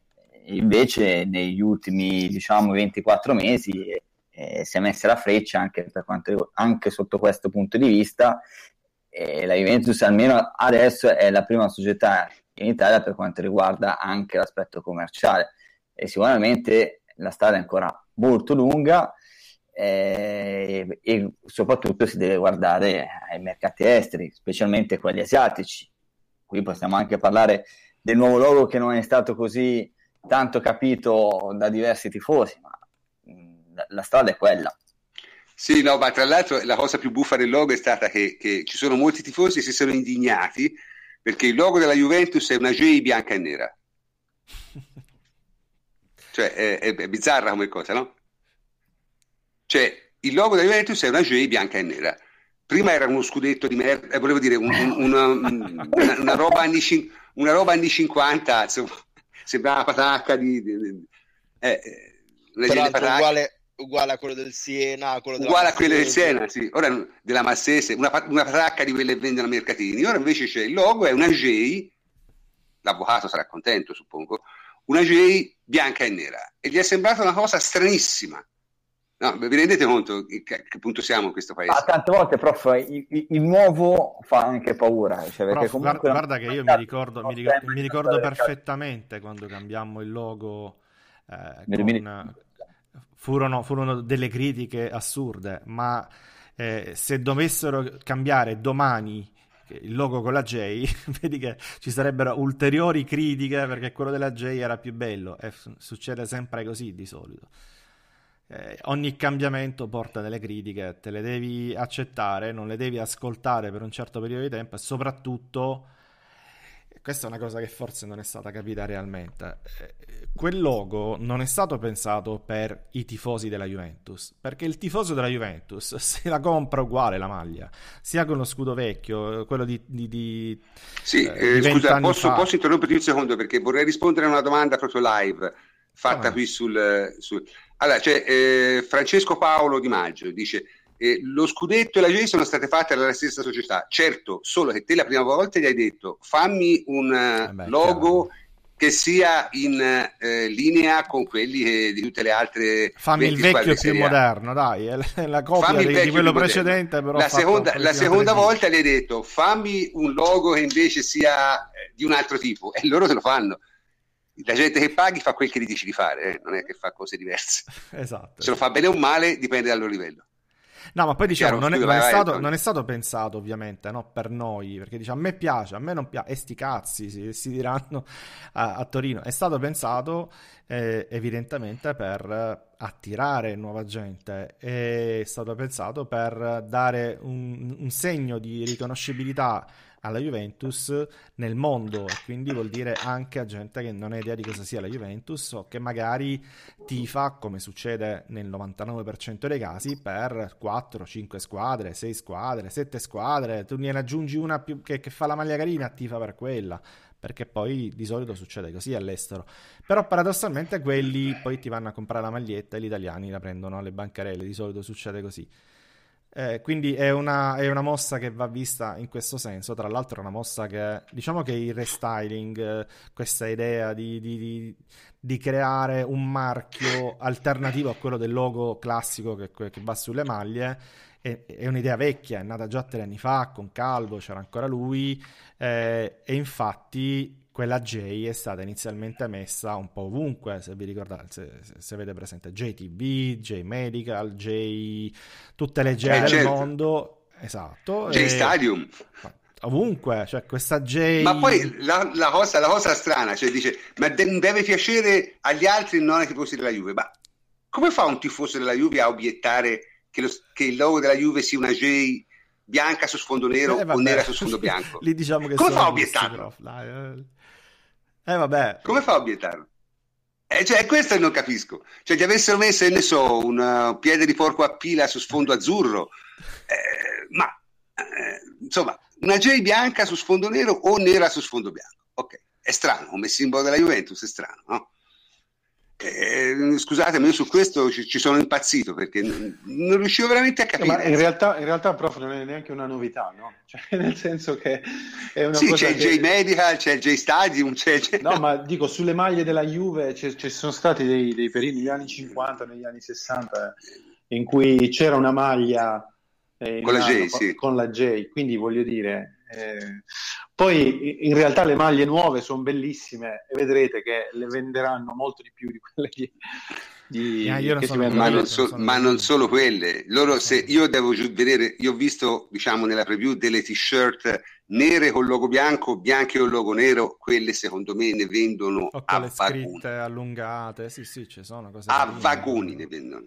A sì, vagoni anche. skate, cioè il gioiello, ragazzi. Con le, con le mine, come no, c'è, c'è di tutto. No, ma il gioiello. La cioè, quello, quello ragazzi, solo, solo, solo, il gioiello faranno una paccata di soldi. Ah, solo una cosa e... volevo aggiungere, prof, per chiudere l'argomento, perché ne abbiamo già trattato l'ultima volta. Uno dei, dei, temi di discussione, l'altra volta eravamo praticamente live, quindi non, avevamo, non, abbiamo avuto neanche la possibilità di informarci più di tanto. Ma una delle critiche che è stata mossa più di tutti è stata, ma perché l'hanno presentata a Milano? Ecco, in realtà... Ah, eh già, chissà perché. in realtà, in realtà chissà, sì, perché. chissà perché. In realtà eh, l'hanno no, presentato... lo potevano presentare a Busto Arsizio, per esempio, no? Cioè... No, no, ma dico, il risultato è, è, poi sugli occhi di tutti del perché. Perché sei finito su tutti i giornali e i telegiornali del mondo. Perché se tu riesci a fare quell'evento lì, di quella classe, quella portata, con quegli ospiti, e lo inserisci nella settimana della moda maschile di Milano, a Milano, dove già c'è tutta la stampa del mondo, beh, ottieni esattamente quello che hai ottenuto, che è un, un risultato clamorosissimo. Il, il marchio del il valore del brand della Juventus è aumentato del 4%, credo, in neanche un giorno. E, e soprattutto hai avuto una visibilità cioè... che non ha avuto, credo, nessun'altra squadra, ma, ma, ma, al mondo quando è cambiato un logo. Cioè, non lo so, non si è mai ma visto. Io, CNN, sì, ma appunto, cioè, io francamente trovo, trovo, queste cose di, di una, diciamo, di una che, diciamo che da quel punto di vista è riuscita. Poi magari quello di Torino ci può stare male, può rimanere male, ho capito, però non è che l'hanno sbagliata. Eh, l'hanno fatta perché volevano avere il massimo della visibilità, anche perché è stata una sorpresa, no? Quindi eh, certo. non è stato un evento annunciato da tempo, programmato, eccetera, è stato veramente uno scosso, una, uno shock e l'hanno fatto, secondo me, ottenendo il loro risultato. Il loro risultato era dare visibilità a quel marchio e la visibilità ce l'ha già avuta. Mm, cioè fate fare una foto in, Instagram alla Raita Hoschi con la maglietta bianca con la genere, ragazzi. Fategliela fare. Ah, già ce l'ha, sì, già, già, ce l'ha, già ce l'ha. Cioè, ah, già ce l'ha, non, non, si inventa niente di nuovo. Eh, no, eh, no, ce l'ha, ce l'ha. Marotta colpito nuovamente, abbiamo un nuovo numero 10.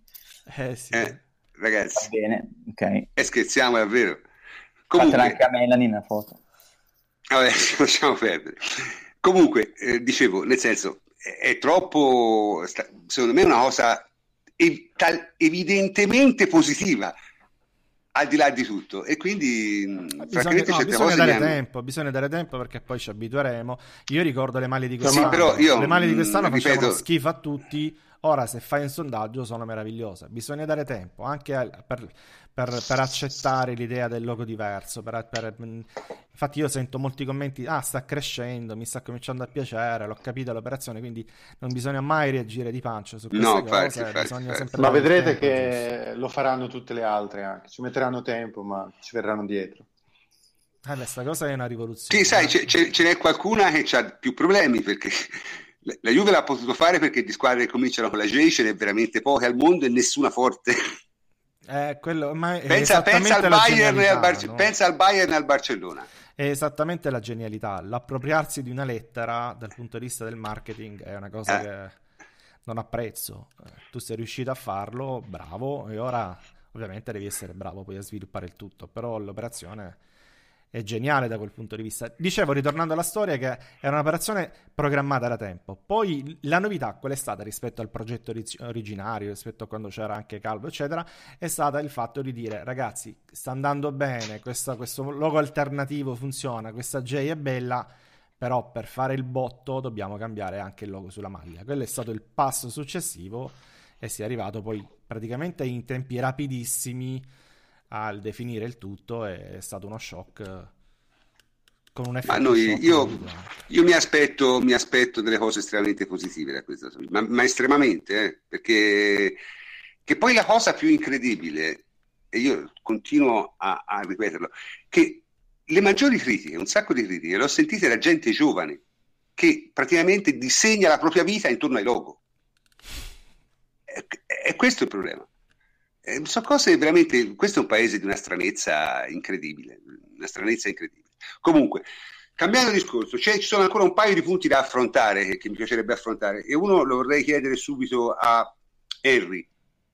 Dunque, è il 23 gennaio. Eh, di Evra che ce ne facciamo? Eh, bisogna vedere cosa ha deciso lui, eh, perché eh, ma, eh, insomma... io credo che sia difficile trovare qualcuno che compri Evra o comunque ingaggi Evra. Ingaggi in questo caso. Eh, ingaggi in questo caso eh, a quelle cifre, perché ricordiamo Evra non è che prende due soldi, se non sbaglio sono 3 milioni e mezzo, 3 milioni, quindi trovare qualcuno che gli dia quell'ingaggio a quelle cifre eh, la vedo dura. Quindi io credo che Evra rimarrà eh, e bisognerà reintegrarlo in rosa e sicuramente non farà parte della lista Champions. Beh, eh, anche per assist... eh, cioè... eh? Ma penso che anche in campionato a questo punto troverà poco spazio. Cioè, nel senso che comunque noi, per quello che sono importanti le gerarchie all'interno di uno spogliatoio, cioè, noi nel, nel, grazie a questa esclusione abbiamo riscoperto Samoa terzino. È vero che ci sono stati magari dei piccoli acciacchi nella prima parte della stagione, però di fatto eh, non c'era Alexandro, giocava Evra. Adesso gioca a Samoa senza problemi. Sì, eh, Evra probabilmente ha percepito questa, questa cosa qui e più che altro l'esclusione dalla Champions dalla Champions è stata quella probabilmente la cosa brutta, però eh, d'altronde un professionista dovrebbe anche essere in grado dopo tanti anni che gioca ad accettare certe cose, eh, secondo me. Ari, tu che hai visto l'Atalanta, Spinazzola è pronto per te eventualmente? Per me sì. Per me sì, a fare il fluidificante, quindi eh, per me è pronto. È pronto, Beh, è pronto nel è... senso che si può provare eh, a portarli in ritiro e, e, a fargli fare l'esterno sia basso che, che, magari eventualmente alto perché è un giocatore molto duttile è un ragazzo che ha tecnica, ha gamba eh, è chiaro che l'impatto è diverso però si potrebbe provare come fu per Zambrotta che a me ricorda molto, non in come gioca, ma nella sua duttilità, eh, mi ricorda sì. molto Zambrotta, per quanto è Harry, duttile, perché sa andare sul destro, Harry. sa andare sul sinistro, dimmi. Sicuramente, però lui in una squadra bella lui può fare solo il terzino a 4, eh. eh solo sì. quello può fare, non può fare altro. Ecco, cioè non può fare sa, l'ala, per intendersi. Se eh, sì, quello che serve a noi, poi cioè, lo può fare a destra, probabilmente lo può fare anche a sinistra. Mm. Eh, quindi cioè, sicuramente a costo zero io lo porto a casa, è un giocatore come que- di questo tipo, con il campionato che sta facendo, sicuramente eh, io lo proverei. No, anche io, anche perché non è che lo trovi uno di quelli vedo lì gratis, non è che lo trovi facilmente, quindi insomma... Sì, vale, vale la pena provarci. Mm-hmm. Sì, sì. Qui mi dicono se, se, dobbiamo rimpiangere Gagliardini. No, non dobbiamo rimpiangere Gagliardini, non perché Gagliardini non sia forte, ma perché nel centrocampo della Juve te non compri Gagliardini, compri uno che costa 50 milioni. Eh, cioè, se no non ha il minimo senso, chiaro? Visto che hai già giocatori, hai già de, giocatori, diciamo, ne hai, quindi volendo hai Mandragora, insomma, non, non è che... Eh... Compri Verratti, dai. Ecco sì, appunto. Poi io mi do fuoco come un bonzo, eh, ve lo dico subito. eh, vale come dice Rosa Spinazzoli, Italia sì, eh, UEFA no. Per il discorso del... Sì, è il solito, il solito problema. Il solito, il solito discorso, alla Rugani, eh, diciamo. Eh, quella è una storia vecchia. Sì, però sicuramente sì, eh, Spinazzola io, io lo proverei come, come, come, esterno. Poi bisogna anche vedere un po' la rosa dell'anno prossimo che si compone, eh, perché insomma c'è, c'è, da capire bene anche quello, però Spinazzola è sicuramente uno, uno interessante, uno molto molto interessante. Eh, diciamo, il, sul prossimo argomento eh, sarebbero diverse cose di cui parlare in realtà, eh, però credo che la più importante sia quello che sta un po' succedendo in campionato, no? Cioè, che sta succedendo in campionato? Sta succedendo che siamo a gennaio e ci sono in pratica tre retrocesse Questo vuol dire che le squadre dal settimo al diciassettesimo posto non hanno più un cazzo da fare di qui a giugno, in pratica. Questa è una situazione estremamente pericolosa.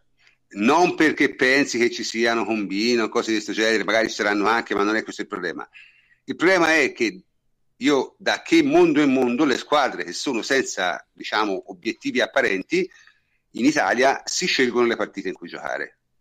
E se le scelgono secondo diciamo certi criteri che possono essere quelli per esempio di giocare tutte le partite in casa davanti al loro pubblico oppure sono quelli di giocare certe partite perché pensano poi a fine anno di ricevere qualcosa al cambio giocatori in prestito io queste cose qui in 50 anni non ho viste a, a vagoni eh?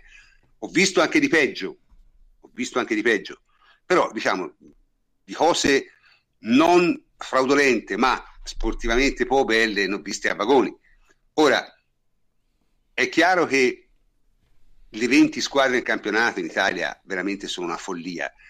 E siccome sono una follia si guardano bene a cambiarla il, quel, um, volevo dire quella, quella, persona diciamo non propriamente nel, nel pieno della gioventù che presiede tutto quanto ha appena detto dice che pensare di fare la serie a meno di 20 squadre è utopistico boh, insomma, francamente io ho qualche, ho qualche dubbio però questo secondo me è un problema che potrebbe diventare serio, anche perché sta peggiorando. Cioè, come quest'anno, veramente mai. Eh, anche perché, prof, il problema è, riguarda anche le squadre che salgono in Serie A. Cioè, io con tutto il bene che voglio... Oh, ecco, scu- scusate una cosa, scusate una cosa. C'è uno che suggerisce un, un bel soprannome per il personaggio comando del calcio italiano, Stravecchio. E da un po' lo chiamerò sempre così. eh? eh, avanti. Eh, stavo dicendo, eh, cioè, in questo momento dalla Serie B potrebbe salire la spalla. Io sono autentico tifoso di questa squadra storica. Però storia, storia, storia. Sarebbe... Figurine panini. Eh? Cioè, sarebbe veramente avere la, la, principale candidata per la retrocessione, così come lo è il Crotone, il Pescara, che è una squadra senza futuro. Cioè, quindi adesso va bene tutto, però quando hai tre squadre che sono già retrocesse e non siamo neanche a fine gennaio, e le altre adesso si scelgono le partite da giocare perché funziona così, eh, non hanno sti- cioè, tirano fino a fine stagione, faranno qualche partita, gli scontri con la Juventus, le partite in casa con uh, quelle che si stanno giocando lo, lo, scudetto, magari i tifosi hanno una rivalità con uh, un'altra squadra se la giocano, a per dire è successo al Genoa. Il Genoa ha 24-25 punti ha pareggiato in casa col Crotone è una squadra che ha fatto la partita con la Juventus si carica adesso aspettando il derby anche con la Roma eh anche con la Roma, perché è un'altra squadra comunque, eh, sono quelle partite che sono sotto gli occhi dei riflettori, no? E quindi eh, lì devi giocarla alla fine, perché sennò veramente poi dopo arrivano giustamente a romperti le palle, ma se fai Genoa-Crotone 2 a 2 è una partita che interessa solamente ai tifosi del Genoa. Tra l'altro con due gol del Crotone tanto. fotocopia. Cioè, tant'è vero che pensavo il secondo fosse il replay del primo. Identici. Quindi è chiaro che un campionato così a 20 squadre con tre che sono già retrocesse, eh, ma io, purtroppo io lo chiamo l'effetto Fiorentina. Io lo chiamo l'effetto Fiorentina. No, scusate però, prima di parlare dell'effetto Fiorentina, fatemi, fatemi, dire. Allora, in questo momento la situazione in Serie B dopo 22 giornate, quindi siamo a metà circa, è primo il Verona, poi c'è la Spal, le squadre che andrebbero ai playoff sono il Frosinone, il Cittadella, il Benevento, il Carpi, l'Entella e il Perugia. Un disastro. Però lì, veramente un casino che cioè, il campionato di Serie B non finisce mai. Cioè No, no, però io dico, a, a, sto facendo la fotografia ora.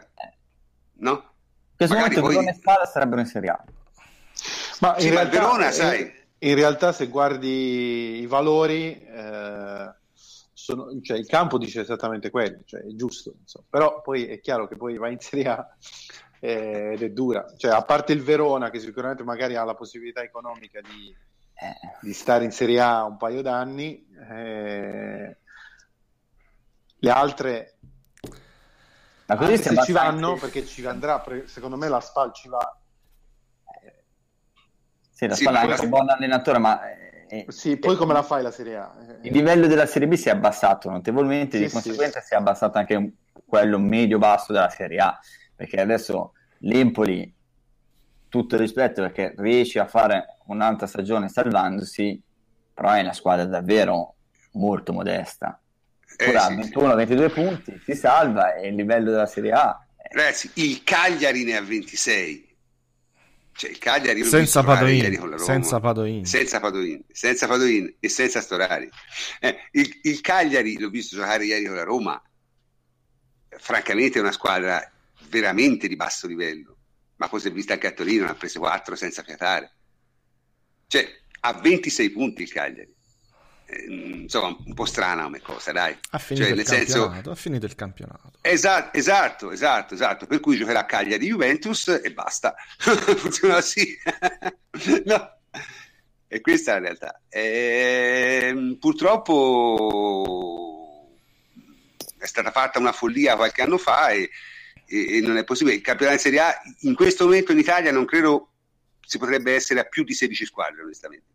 Perché è evidente che non c'è materiale per fare più di 16 squadre che abbiano un minimo livello di competitività. La sedicesima squadra della Serie A in questo momento è la Sampdoria. Ok? Eh, le altre sono Genoa, Sassuolo, Chievo, Udinese, Cagliari, Bologna, Torino, Fiorentina, Milan, Atalanta, Inter, Lazio, Napoli, Roma e Juventus. Ecco, questo sarebbe un campionato serio. Mm?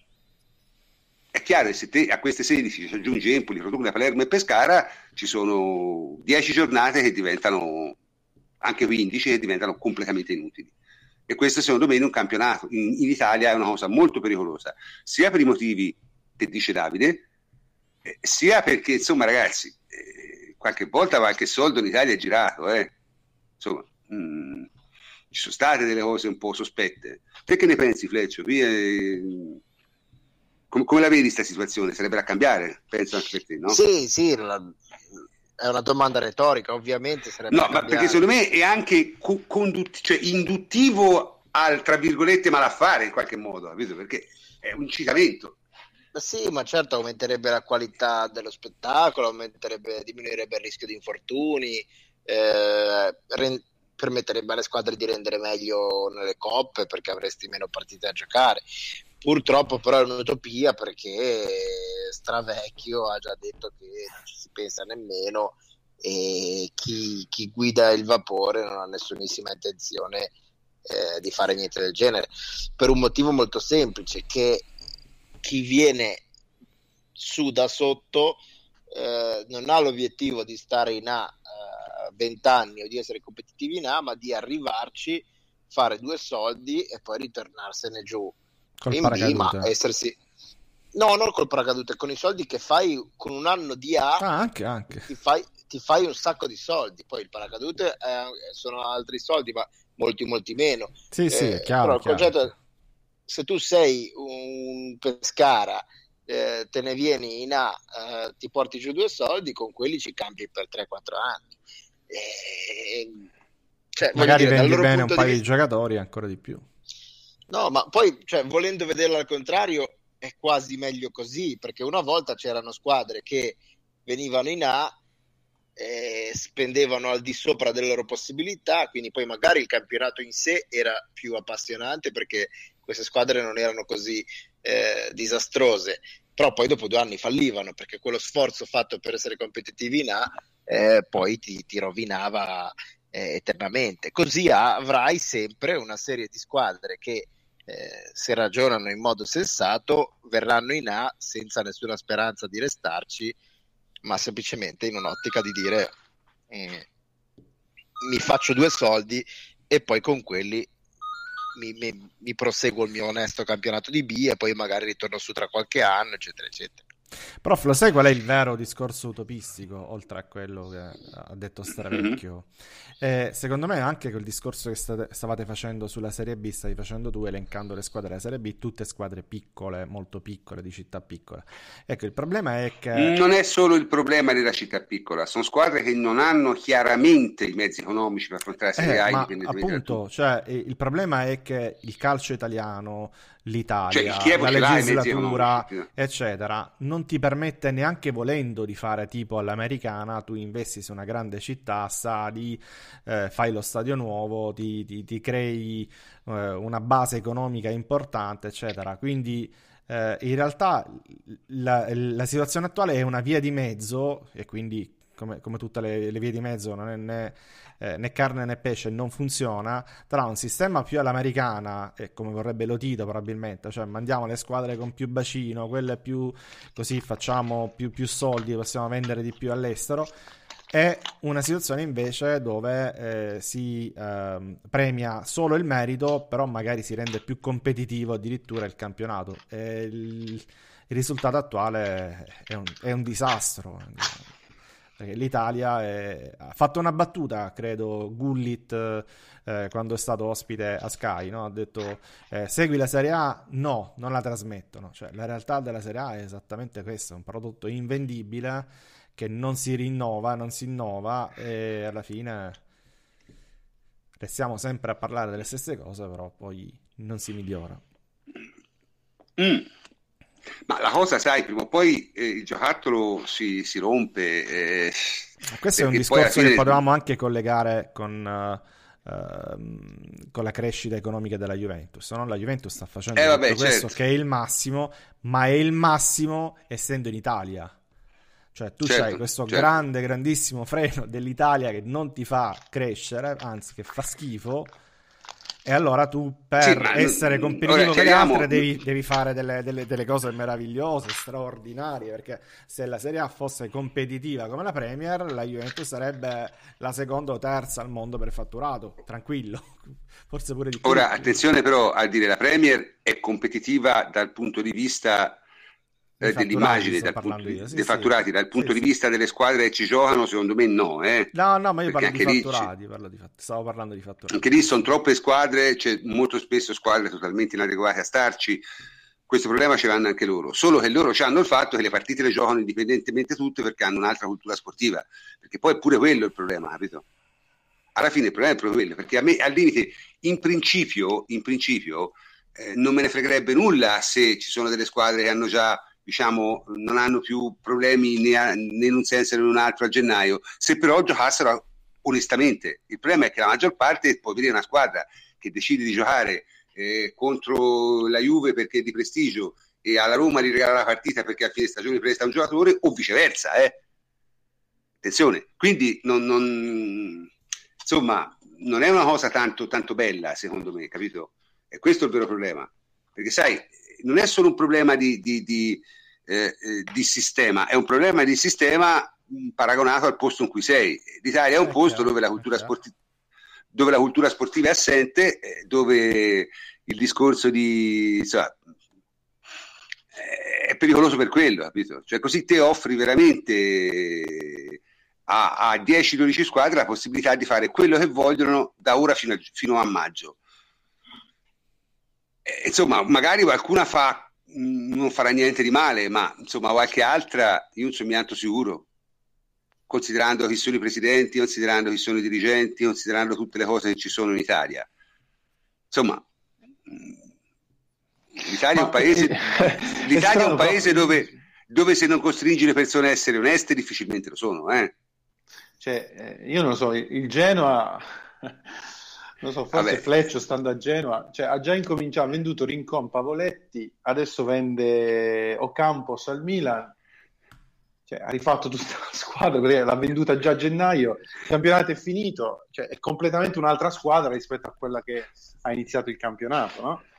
Quindi, eh beh, ma chissà Genoa cosa è... succederà. Insomma, Vabbè, ma Genoa vive, ma no, ma il Genoa vive di player trading, l'ha sempre fatto, cioè, a ogni sessione di mercato sia estiva che invernale, eh, vende giocatori e poi le compra di altri a prezzo inferiore, ma perché quello il Genoa si mantiene così, ecco. Sì, però eh, hai ragione Fleccio, il problema è, non è farlo in estate, il problema è farlo a gennaio perché il tuo rischio salvato. di correre perché, ti sei, perché ti sei già salvato. Se il Genoa a fine anno tutte le volte rifà la squadra, è un rischio calcolato che corre son, se sono bravi a vendere, bravi a comprare, ok, ma il problema è che te hai giocato contro una squadra contro cui i tuoi avversari non giocheranno. E questo è un problema, secondo me, proprio di, anche sportivo. Capisci? Prof, c'è una E questo lo Sì, può sì, fare. E questo lo può fare perché la situazione è questa, perché se, se Genoa fosse, stesse lottando per non retrocedere, non lo farebbe, capito? Sì, sì, però, cioè, voglio dire, ehm, non sto dicendo che mi piacciono queste cose, però sono abbastanza, eh, insomma, non dico, non so come dire, o vogliamo un campionato competitivo o vogliamo un campionato economicamente sano. Cioè, eh, il fatto che le squadre siano competitive è una diretta conseguenza del fatto che le squadre non vogliono più eh, svenarsi al di là delle loro possibilità. Questo in un certo senso è apprezzabile, poi porta delle altre, delle altre conseguenze, ma il sistema calcio è più sano così rispetto a, un, a campionati sportivamente più eh, affascinanti, ma eh, basati su un castello di carte. Cioè, ma E vale, io sono, perfett- ma vale per, squadre, vale per le squadre che si salvano come vale per le squadre eh, che lottano per, per le zone alte. Cioè, eh, nello stesso senso eh, fa un po' tristezza magari vedere l'Atalanta che, che si gioca un posto in Europa, però le Atalanta del mondo basate sui giovani una volta non potevano giocarsi il posto in Europa perché i posti in Europa se le giocavano quelle che stampavano i soldi con la stampante eh, in ufficio, letteralmente, eh, non come modo di dire. Quindi Ah, sì, sì, eh, che- eh, c'è una stampante a tanti- colori, c'è una stampante a colori. e tanti, tanti l'hanno beccato che stampava, che stampava, stava stampando soldi dalla stampante del, del PC. Quindi voglio dire, eh, È meravigliosa sta cosa. Quindi voglio dire, eh, bisogna un Sì, po'. ma io- ma cioè, io dico- l'ideale, l'ideale sarebbe un sistema che permetta l'uno e l'altro, cioè la solidità economica e un livello più alto di competitività, però quello ci si arriverà. Ce ne sono due o tre Beh, realtà. Puoi Sì, ma cioè, quello, quello- quello ci arrivi diminuendo le squadre, è evidente, no? Cioè, met- mettendo dei playoff, dei playout, Per- per carità. Però, ripeto, premesso che, eh, appunto, come detto, io sono totalmente d'accordo in linea di principio, però questo non è un discorso di principio, perché le squadre della- che stanno più in basso nella piramide vogliono un, eh, diciamo, una certa qual forma di redistribuzione. Più squadre in A è una di queste forme di redistribuzione. Poi sarebbe meglio farne delle altre, magari, quindi meno squadre in A e ridistribuire meglio alla parte sotto la piramide. Però son- sono ma secondo me, secondo me basterebbe anche diminuire drasticamente il numero delle squadre professionistiche, per esempio, sarebbe una anche, soluzione. anche. Però, però siamo sempre lì, eh, non è una decisione che, che arrivi dall'alto, è una decisione che prende il collettivo squadre professionistiche nel suo complesso, il collettivo squadre professionistiche nel suo complesso non sceglierà mai di rinunciare a qualcuno, così come allo stesso modo tutte le volte che si chiedono riforme per eh, ridurre il numero di squadre o abbassare l'età media, chi si mette contro sono i calciatori, perché di questo non si parla mai, ma la No, è vero, riforma, vero.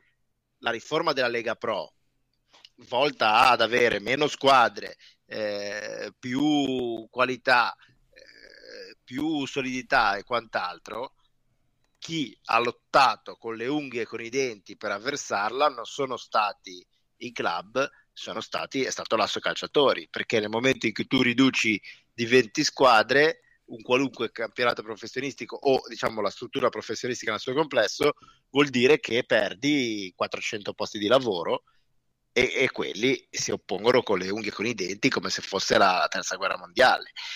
Eh, purtroppo queste sono dinamiche che possono piacere o non piacere, anzi, cioè, sicuramente non piacciono, ma non, non possono essere ignorate. Mi rendo Che conto. poi, quei, cioè, scusa prof, che poi di quei, due- Mhm. di quei 400, almeno 200 in realtà alla fine non portano a casa i soldi, perché ce ne sono tante di squadre in Lega Pro che se arriva alla fine dell'anno eh, non hanno beccato un- una lira. Ce n'è, ce n'è Quindi- qualcuno pure in B in realtà. I, eh. i calciatori, sì, ma- appunto, quindi a- alla fine è una, è una guerra stupida che, fa- che hanno fatto e che fanno.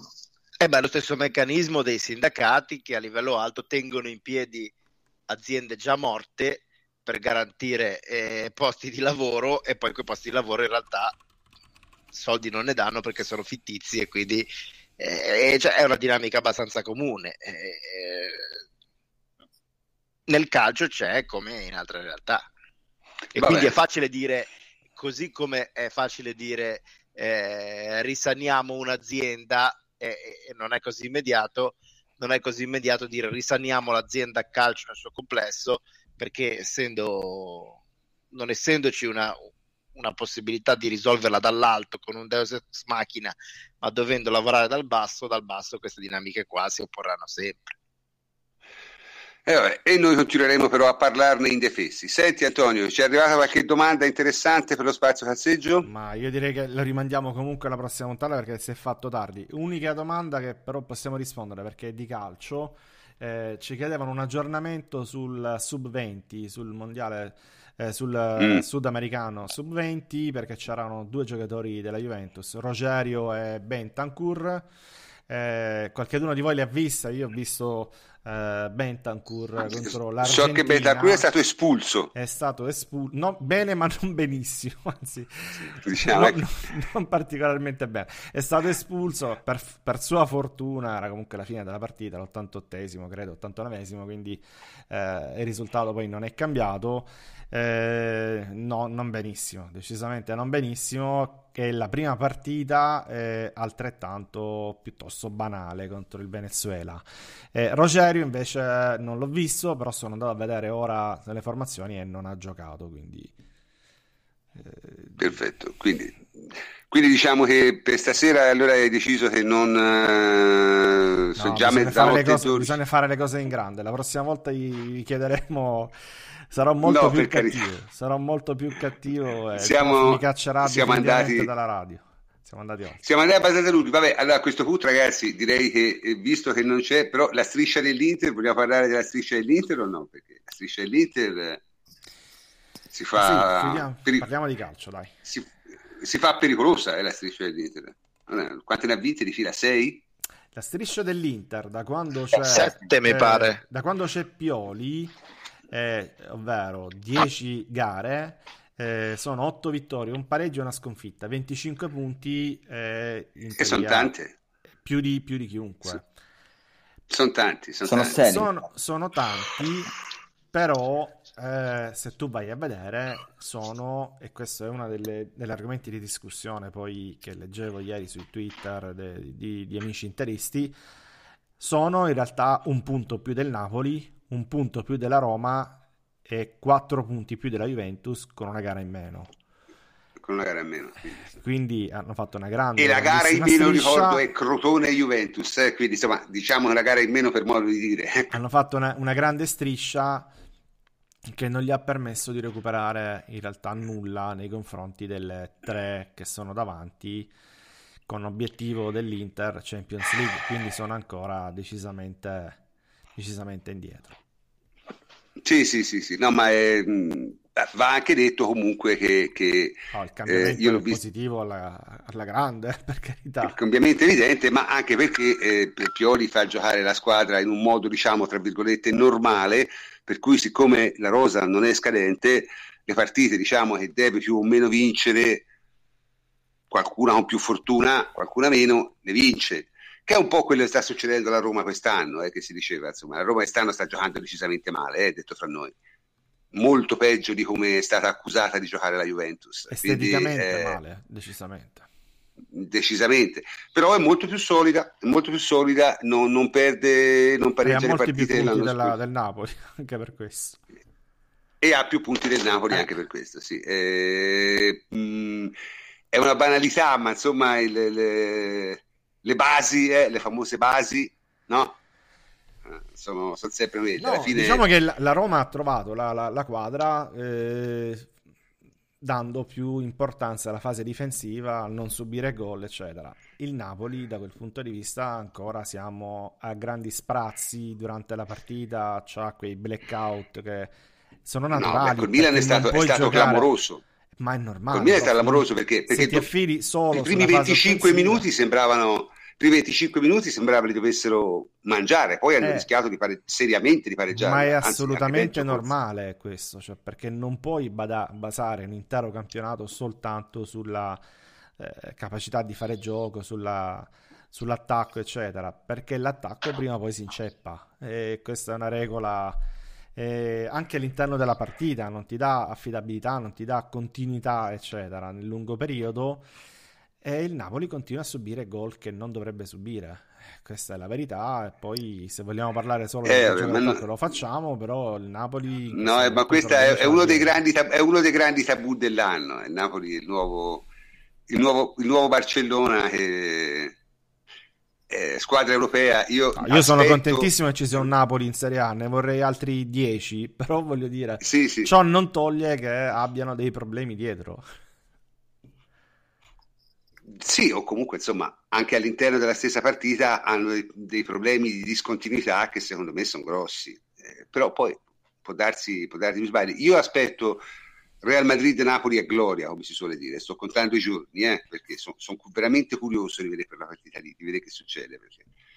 Eh, però, eh, diciamo, niente. Questo direi che chiude mh, abbondantemente il tempo dedicato a questa trasmissione, che è stata lunga. Abbiamo affrontato un sacco di argomenti, ben 411 commenti nella, eh. nella chat di Sprecher. Veramente grazie, ragazzi. Siete siete fantastici e, e, già che ci sono approfitto di dire che eh, nelle ultime due puntate insomma, abbiamo fatto più di 6.000 ascolti la puntata post Bologna, più di 5.000 dopo, quel, dopo la sconfitta con la Fiorentina. Insomma, ci state seguendo, noi siamo molto molto contenti e vi ringraziamo. Eh, mh, permettetemi eh, comunque di fa una sorpresa tutti. nello spazio cazzeggio della prossima puntata, dai. Sì, quella, se quella sorpresa che penso, credo che, che non avrai il piacere di vedere. Durerà molto poco quella sorpresa lì, perché penso che ti, ti manderò una lettera bomba e finirà lì.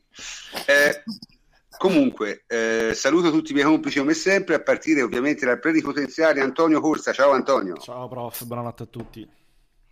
Enrico Ferrari, ciao Henry. Henry? Sparito. Dobbiamo no, scusate, scusate. Henry si era, addorm- si era addormentato. Sì, quasi, quasi, No, io sono in attesa di sapere il modello della stampante di Tanzi. Ah, vabbè, ma perché, scusa, ma a che ti serve? Cioè, poi, poi te la scrive in privato, Fletch, non, gli ha fatto, non gli ha fatto un gran, eh. un gran regalo, eh, quindi non... Non lo so, cioè, sì, non è che si trovò benissimo, anzi. Comunque, saluta anche, saluta anche te, Fleccia. Ciao, Fleccia. Ciao, prof, buonanotte a tutti. E infine Davide Terruzzi. Ciao Davide. Ciao prof, buonanotte. Bene, come sempre siamo arrivati alla fine. Io sono il professor Cantor e vi saluto. Ci vediamo lunedì prossimo perché per la Coppa Italia noi non facciamo infrasettimanale, solo per le coppe internazionali. Buonanotte a tutti.